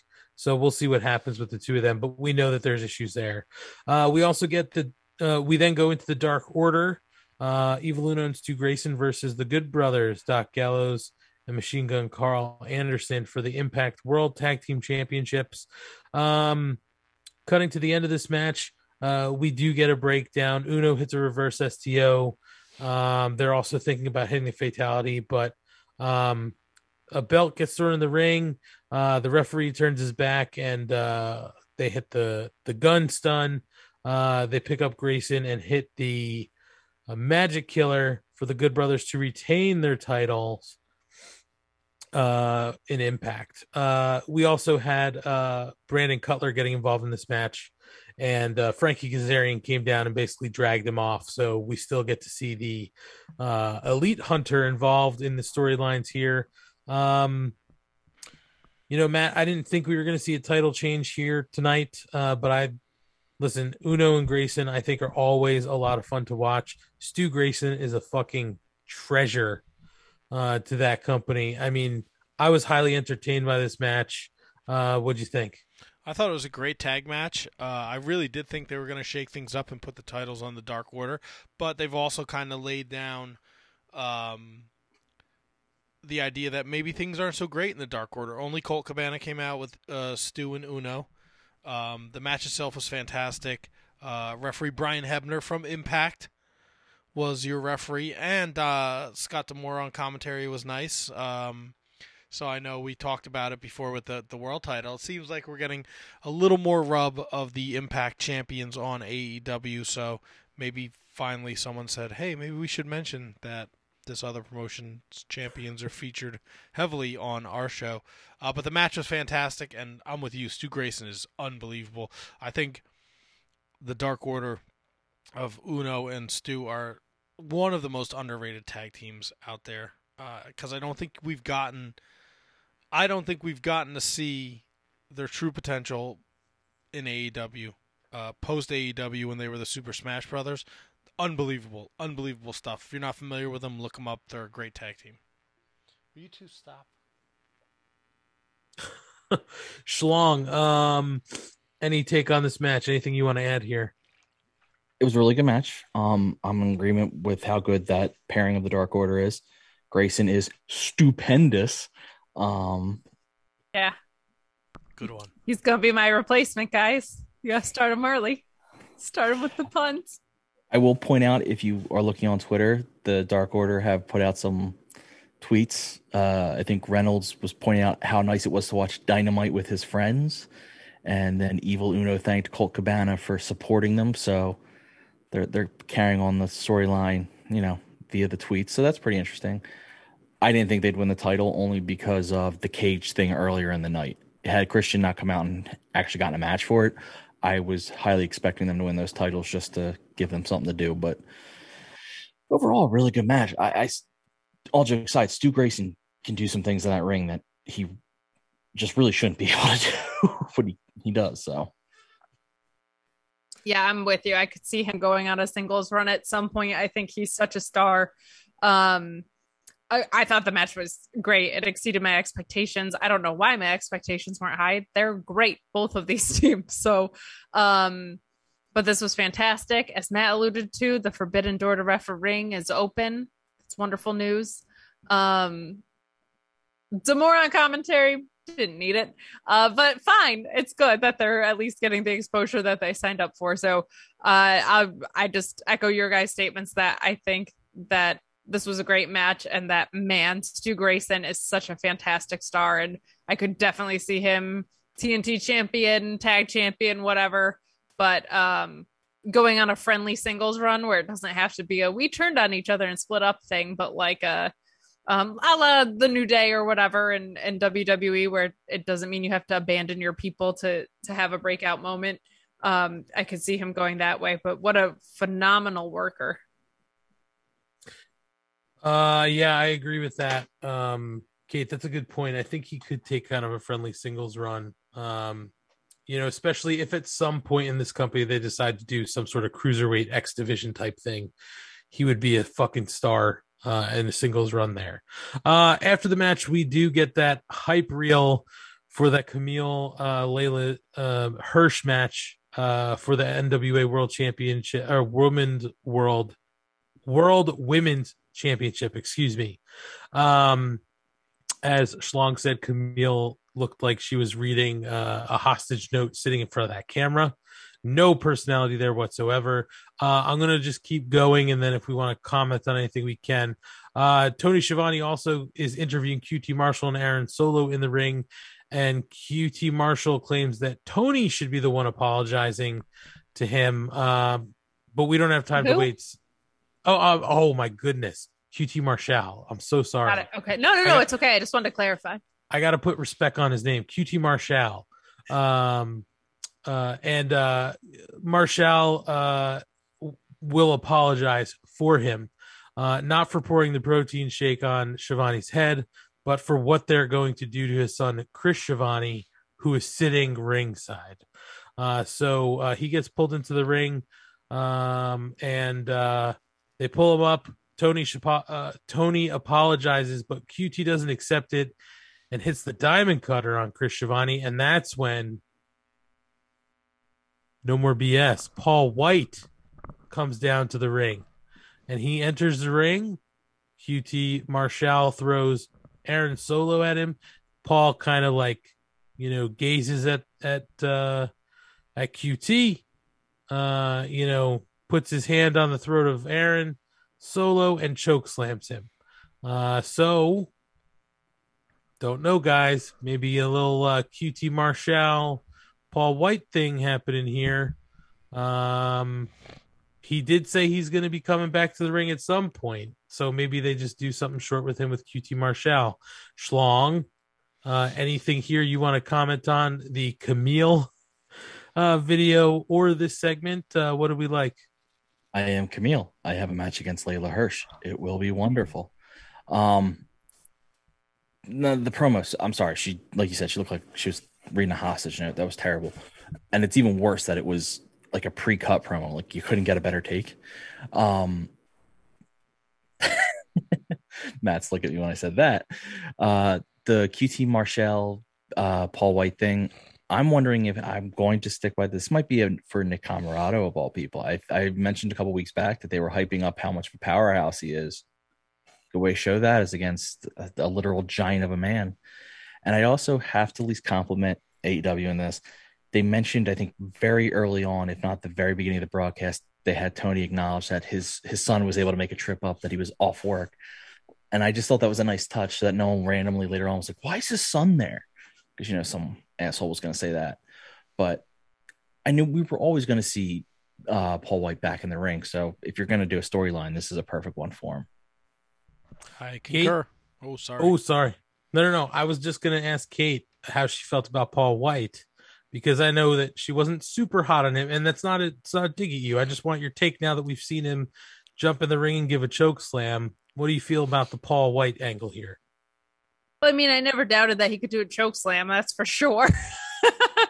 Uh, it was actually I got a text from Kevin from the Monday Night Show, who was wondering if this would be an opportunity if Gogo is healed up to come back because of the the punching, um, which is a, a very good call. But I don't think he's cleared. But this does seem like a good way to revive what was happening with like the factory storyline in a completely different way um, and to make those guys feel relevant again because they kind of got pushed off a cliff. So if that's the way they're going with it, that's fine. I'm not like super excited to see Big Show. I'm not angry about it either. That works. Um, that's a, a good use of him if they're gonna put over younger talent with it. I like it. Uh, Matt's nodding, so I'm assuming he agrees with everything. Uh, I do. You're right. I do. I think this is a great use of Big Show. I love Schlong's idea of Comoroto. Big Show, like, you know, the Big Show's not going to show up and he's not going to wrestle for a world title. So let's like use him to fucking build these stars up. And if you can get it, Nick Comoroto in there to have an impressive showcase against the Big Show, he doesn't necessarily necessarily have to beat him. But if he can hang with the Big Show and put on a, a, an entertaining match, then I think that's a win for everyone. And it's a perfect spot. Like you're like, who's going to come out and save Tony Schiavone? Big Show makes fucking perfect sense, and it was the last person I was thinking of. And I loved how he took his watch off as he's walking down the ramp. Like it was fucking cool. And if this is what you're gonna do with the Big Show, I'm not gonna complain about it because it makes sense and it's not a top story. And if it puts over a younger guy, it's a home run for me. So thumbs up all around to this. You know, and to your point, Matt, I wasn't thinking. I was thinking the whole time, who's going to save Schiavone? And the Big Show never entered my brain. And on Dark uh, Elevation, at times where like QT Marshall was sitting doing commentary, he would be kind of making these comments and sort of needling Paul Wight.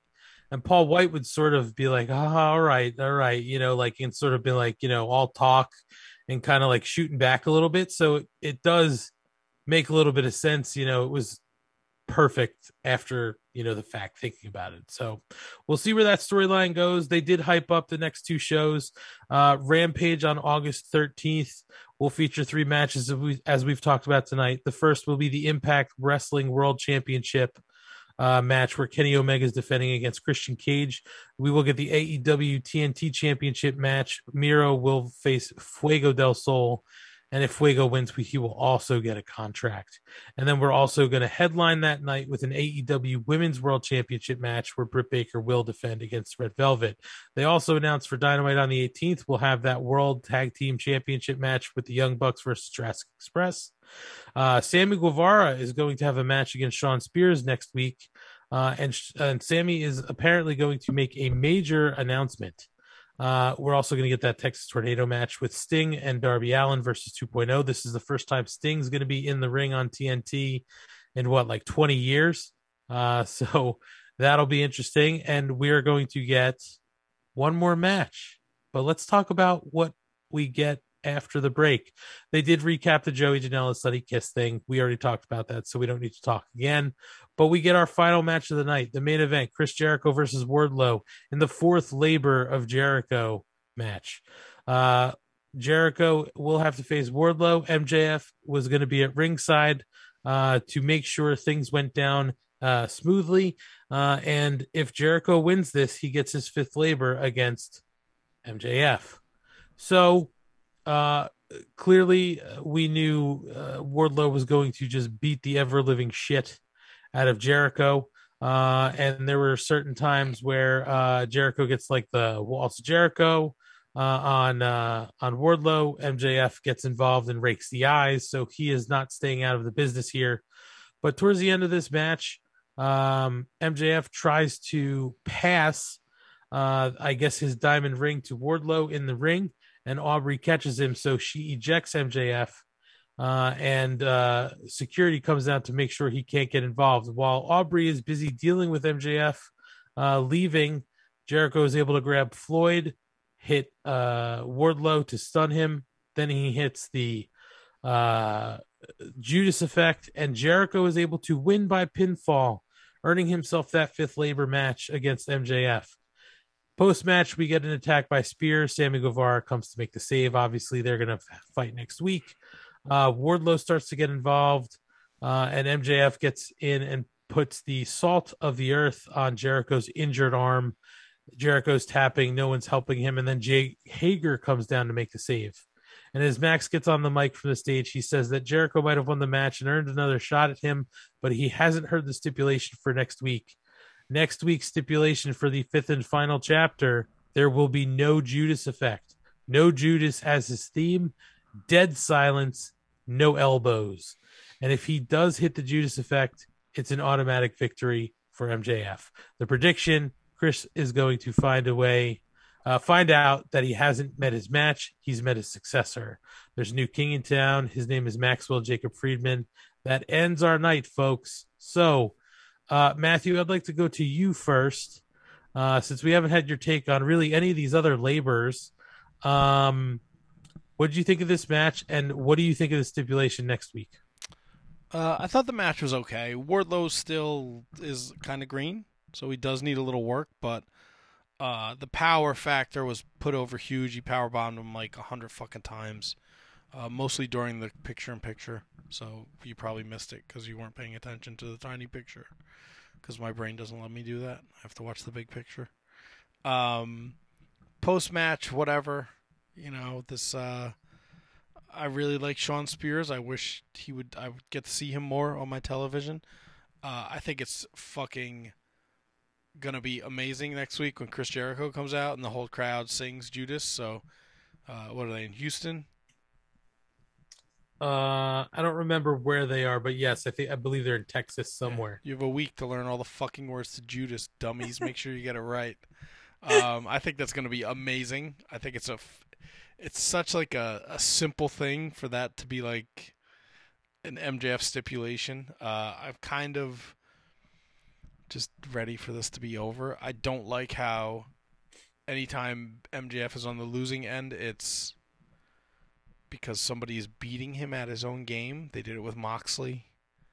Uh, they just did it with this match here with Jericho and the Bat. So uh, I don't know. I'm just. I think I'm at the point where I'm tired of seeing Chris Jericho on my TV. I hate to say that because I really do like Jericho, but after I, I don't think I've gotten the Juventud match out of my mouth yet, the taste of it, and uh, I don't know. I'm just kind of done with this. It's almost it's almost like the inner circle against the the elite and the inner circle against the pinnacle and it just feels like it's to been fucking going on forever.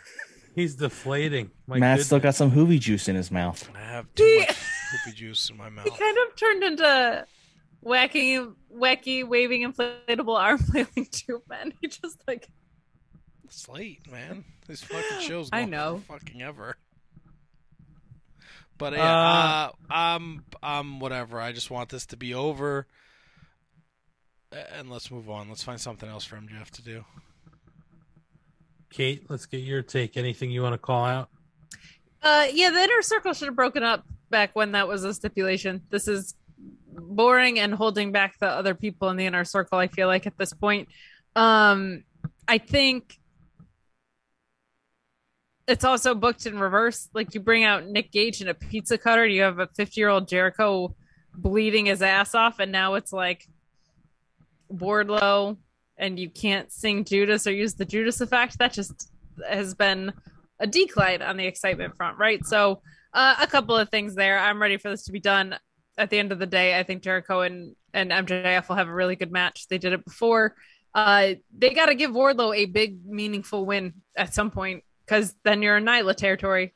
Here's this beast who's a beast who can't win a match when it counts. So, um, he's got to stop losing the big match.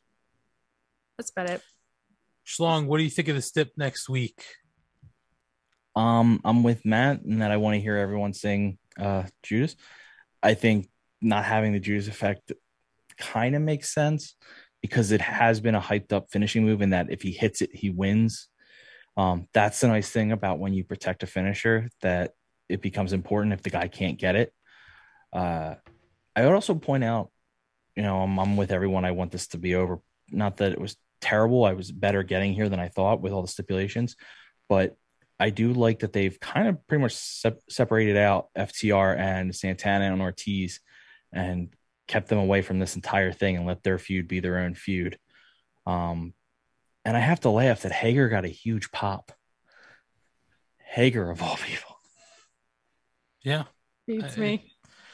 I don't know. I, I I'm in agreement with everybody. I'm ready for this faction to kind of be over, uh, and let these guys kind of go their separate ways. Um, it'll be interesting to see what Sammy announces next week. I hope it's a big announcement as they're hyping it up to be. So, um, so we'll see what happens. Um, that's the end of the show, though. So there are just a few, uh, a few notes to uh, to get through. Nothing too earth shattering. Uh, we mentioned before Max Caster. Um, uh, so um, we should just mention that uh, it has been noted that um, Max Caster, you know, and his rap performance uh, got him some heat this last week. Tony Khan kind of took, uh, said he took control of the shows now and the editing and all that kind of stuff. But um, it looks like there's reports out there saying that Max Caster is now going to be on a two month suspension and have to go through some sort of uh, you know, sensitivity training for for what he did. Uh, there was also a report that they actually had a dark match recorded this week, and they decided to cut it off the show. Um, you know, Schlong is a guy who watches the darks and stuff like that. Are are you surprised at the reaction here that he's actually going to be suspended for two months? Because one, um, it you know maybe wasn't his fault completely that this actually made it to air um and i guess two when you boil it down um you know two months and sensitivity training maybe they could have kept him off tv for like a month and put him through some sort of program it just seems a little excessive i mean what what are your thoughts here I think it fairly excessive. Um, again, I'm not gonna say his rap was great and that you know it probably it was definitely ill advised and he shouldn't have said it, but people have definitely taken it farther than it was. They put in fake context behind certain comments that didn't exist. Um, it was just a, it was a shitty rap for a guy trying to be funny. It should have never been on YouTube. It would have been easy enough to edit out, uh, which isn't on him. I think they would have been better off. I don't really like the whole has to make a public apology thing, but I'd rather that than suspend the guy for two months and make him take sensitivity training. And sensitivity training, I don't care about the suspended for two months thing. Um, because there's more people involved in that than just him. Bowens gets punished for it. Uh, the varsity blondes kind of get punished for it because they were in a feud that now just goes away. I think you would have been better off having him come out, say an apology, and just move on. And I also think in today's world, it would have been forgotten. I mean, people really move quickly, move on quickly from this stuff. They they don't. The outrage is about 24 hours, and then everybody's done with it. So I I, I don't get this. Matt, uh, for what was stated by Tony Khan as a systematic failure, you know, Max Caster's pretty much taken the rap all, no pun intended there. He's pretty much taken, you know, the all of the fault for this by getting suspended. I mean, the reports were that all the appearances are on ice, you know, for the time being. So, I mean, what do you think about this? Is this are we throwing the blame at the wrong place here? I'm. I mean, if you've listened to this podcast and any show I've ever done, I'm wired completely different than anyone who's 15 years younger than me. Uh, I get what he was trying to do. He's a heel. It's wrestling. Um, you know, I know it's a different time. I don't think it was okay. It didn't bother me. My biggest problem is got past the goalie. How is there nobody there? Like, how does it have to get? How does there have to be fucking outrage over this for Tony Khan to be like, well, now I'll take over the editing? Like, why? Why is? Why don't you have a team in place? You know, I'm sure he fucking clears that rap with somebody. You've heard his raps before. They're they're very edgy. That's his thing. He's a rapper. Like Yeah. he had to go to somebody with this and be like, "This is my rap tonight," and there's not one person who was there that was like, "You know what, dude? Bad idea. I get it. You're trying to be topical. Um, The Duke stuff is like ten years too too old, but it's still sensitive material. Like this is a bad idea. Let's rewrite something else. And the fact that it got someone was like, "Go ahead, do it. You're good." Like, what did you think was going to happen? It's fucking embarrassing. And I brought it up in the Discord the other day. Like, it's in my eyes, it's the same as when fucking Jim Cornette made that that stupid comment on the NW. This is all taped shit. Why are you letting it get to air? Anything that is remotely questionable, you should be like, we should do that again. That should make air. It's not fucking 1997 anymore. Sorry, Bully Ray telling some girl in the front row of an ECW show that she's there with her mother and her mother taught her how to suck dick isn't going to fly in 2021. Like, this shit shouldn't be happening. Yeah. This is a major wrestling promotion on fucking TNT. You should have somebody there who's like, this is not a good idea. Don't let this happen. Somebody has to take the fall for it. Tony Khan goes on Busted Open. He says, I'm going to take over now. And unfortunately, Max Caster's to blame because it's the rap he wrote, it's the rap he sang, it's the words that came out of his mouth. I don't agree with it, but, you know, somebody has to. Shit rolls downhill. Somebody has to take the blame for it. So it is Yep. what it is, right? Yeah, unfortunately, he's talent, so he's gonna get the he's gonna get the uh, heat for it.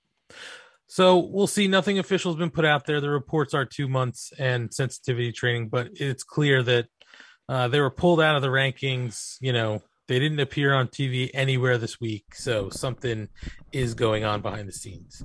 Um, Renee Paquette uh, did an interview this week, and she did let it out that her non compete is almost up.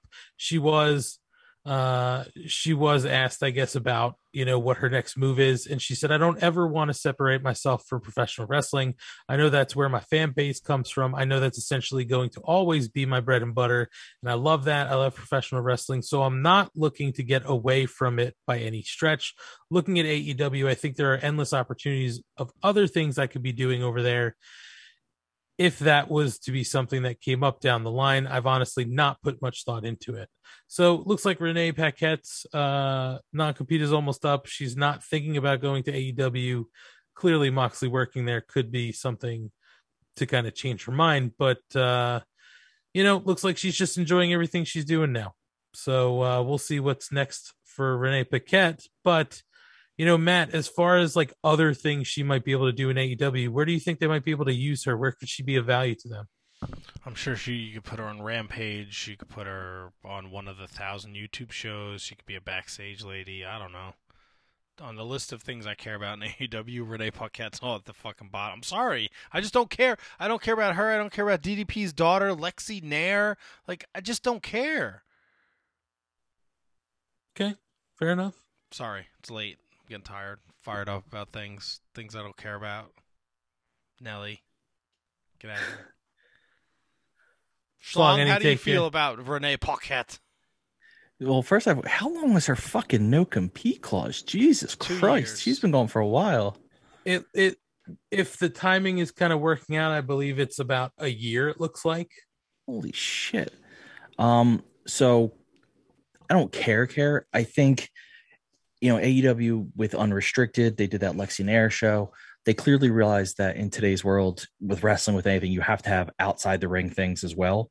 And I think that's where she would thrive. So if they want to use her to create her own show, a post show, anything like that, I think that's where she'd be best. Would it does it really matter that much to me? No, but I can also there's a lot of value in that. And it's an extra you put it on YouTube, you get it monetized, there's extra income there.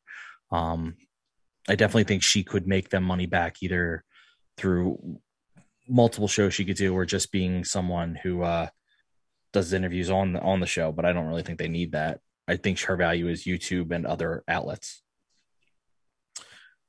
Well, uh, we'll see what happens next for Renee Paquette. I did not mean to get Matt all riled up. It was just some news from the week. Kate had to bounce out. Uh, unfortunately, she's not here to talk about her favorite subject, CM Punk. Uh, CM Punk is involved um, uh, in the first season of uh, Heels, uh, which is premiering on Starz this Sunday, August 15th, where he plays a veteran wrestler. wrestler um, uh, and uh, he was doing, I guess, an interview um, uh, with Sunday night main events, Jason Agnew, and a few things came up during that interview that are kind of interesting. He was asked about the first dance, uh, which would be next Friday night, uh, and Punk basically uh, had this as his answer. Let me look at the calendar. What did you say it was? The 20th? I think I actually might be doing a screening. This isn't confirmed yet, so I probably shouldn't blast this out everywhere. But we're talking about doing a screening of the episode, uh, episode three of Heels at an AMC in Chicago, and that's one of the deals that's been proposed. So hope to see everybody there. Uh, he was also asked about uh, Darby Allin dropping the best in the world catchphrase into the promo uh, about the same rampage in Chicago. Um, and Punk said, Hey, best in the world, that could be anybody. That's Daniel Bryan. Uh, or he said, That's Bryan Danielson, right? Uh, that's my assumption. I hear best in the world. I think Bryan. I think Darby Allin's great. Everybody in wrestling would, uh, in the wrestling world, needs to uh, needs to never do a dive ever again because you can't do it better than Darby. When I approached my in ring stuff, you know I could do uh, I could do a moonsault. It sucks, and why would I do one? Because everybody on the roster could do a better one than me. So it's like why bother? Um, if you watch Darby wrestle, uh, you watch him do one of those dives. He actually looks like he's trying to murder somebody. So it doesn't get any better than that. Stop doing dives, everybody. Uh, and then he was also asked about early conversations in 2019 with Tony Khan, uh, but he sort of steered that conversation back to heels and acting. So he's being a little cheeky and dodgy here, guys. Um, um, so I, I don't know. I wish Kate was here to kind of give her take. I'm sure we can get it another time, but Matt doesn't want this to go another hour. Uh, so looks like Dar uh Darby looks like CM Punk is uh sort of um being cheeky with us. We'll have to see what happens on the next episode next week on the 20th of Rampage in Chicago. The final thing we had here was uh just a note on Adam Cole. Uh so obviously the notes uh the news came out that Adam Cole's deal was coming up with uh WWE.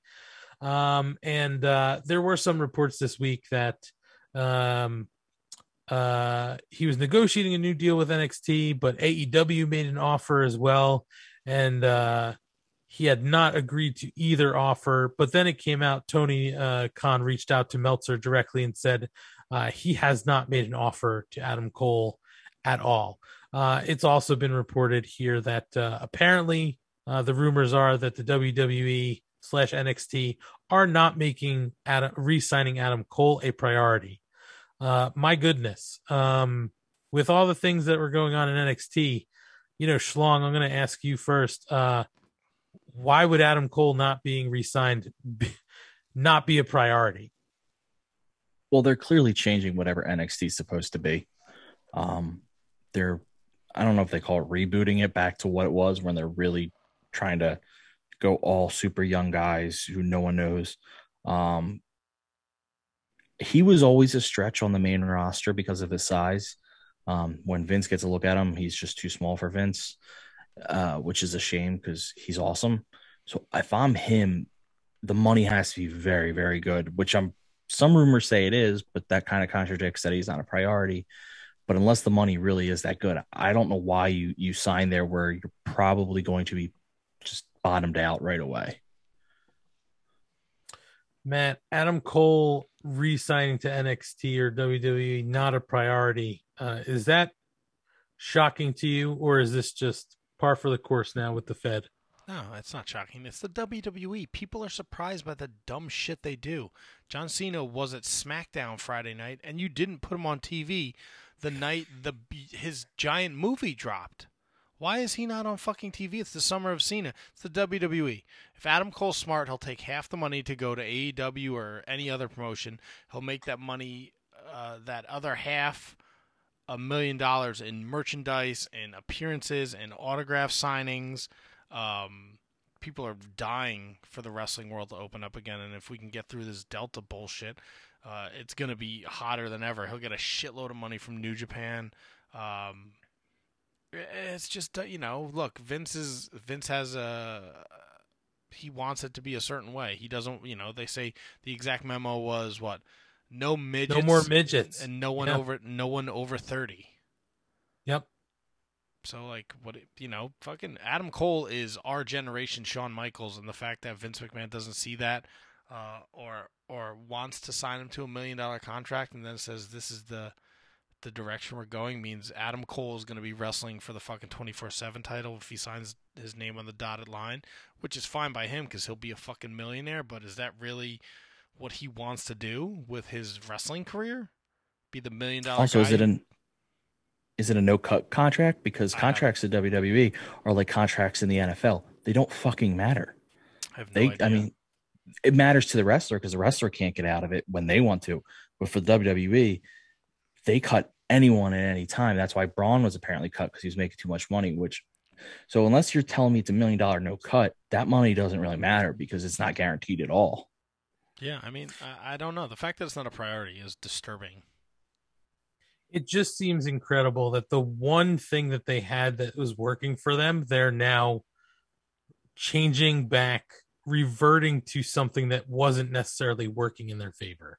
It just seems it, it's just shocking to me. It's ass And I know backwards. It's re, it's. I'm gonna say it. It's retarded.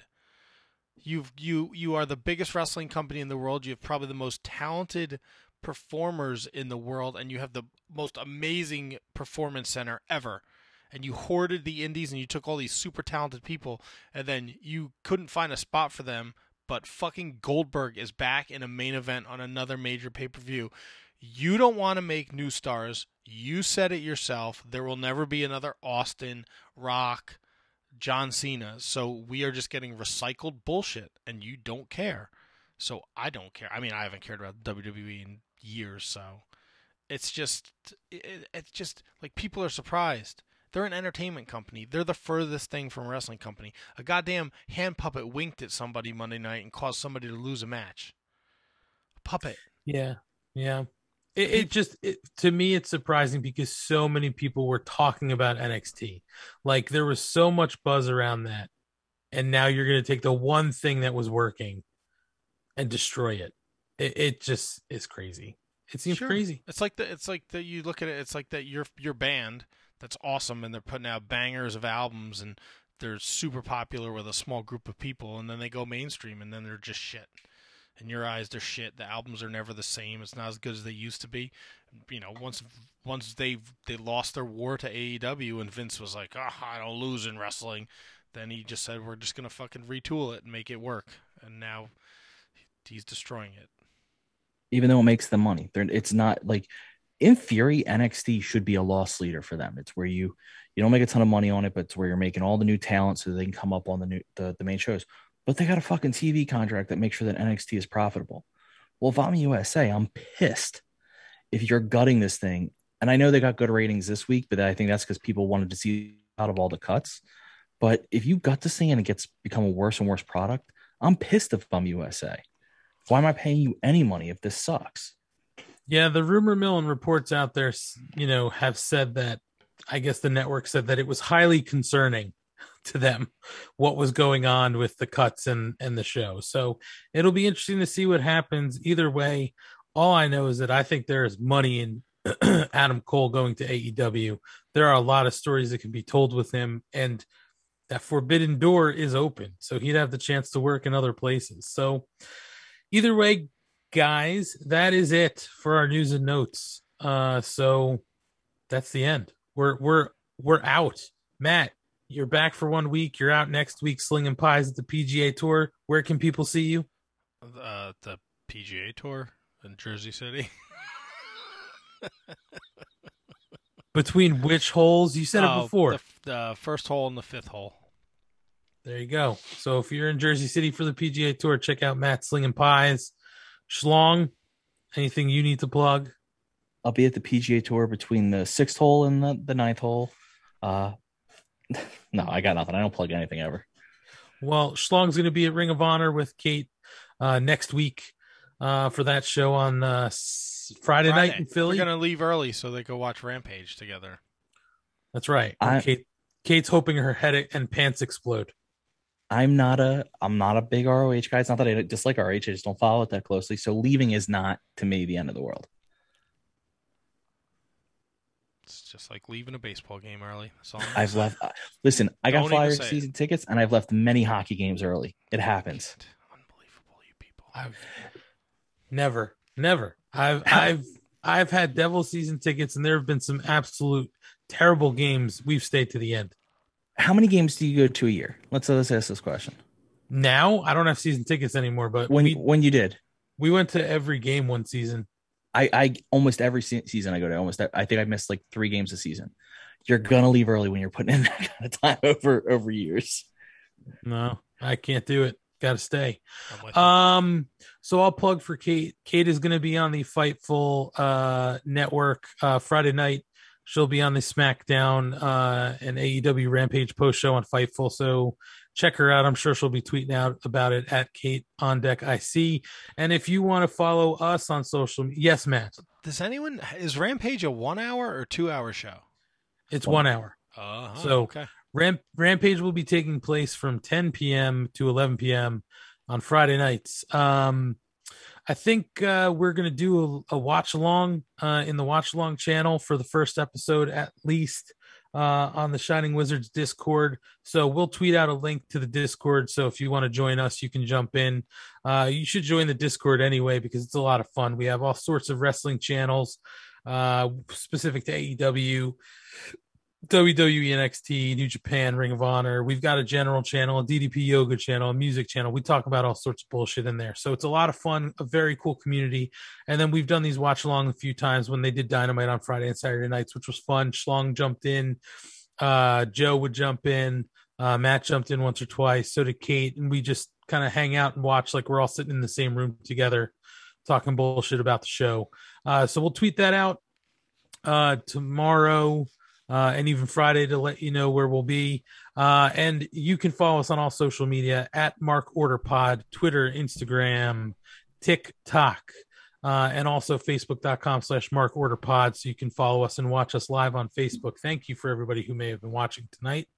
Um, and that'll do it. We will be back next week without Matt, but maybe we'll find somebody to fill in his spot.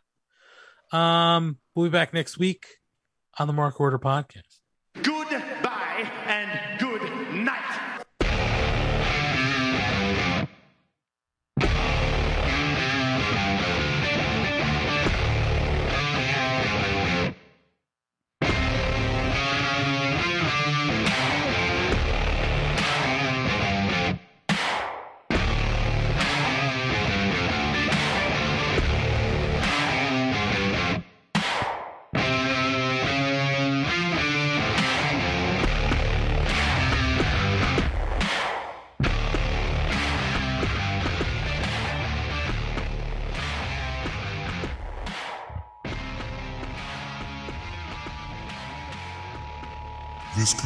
The Mark Order podcast. We now return you to your regularly scheduled programming. Join the Mark Order.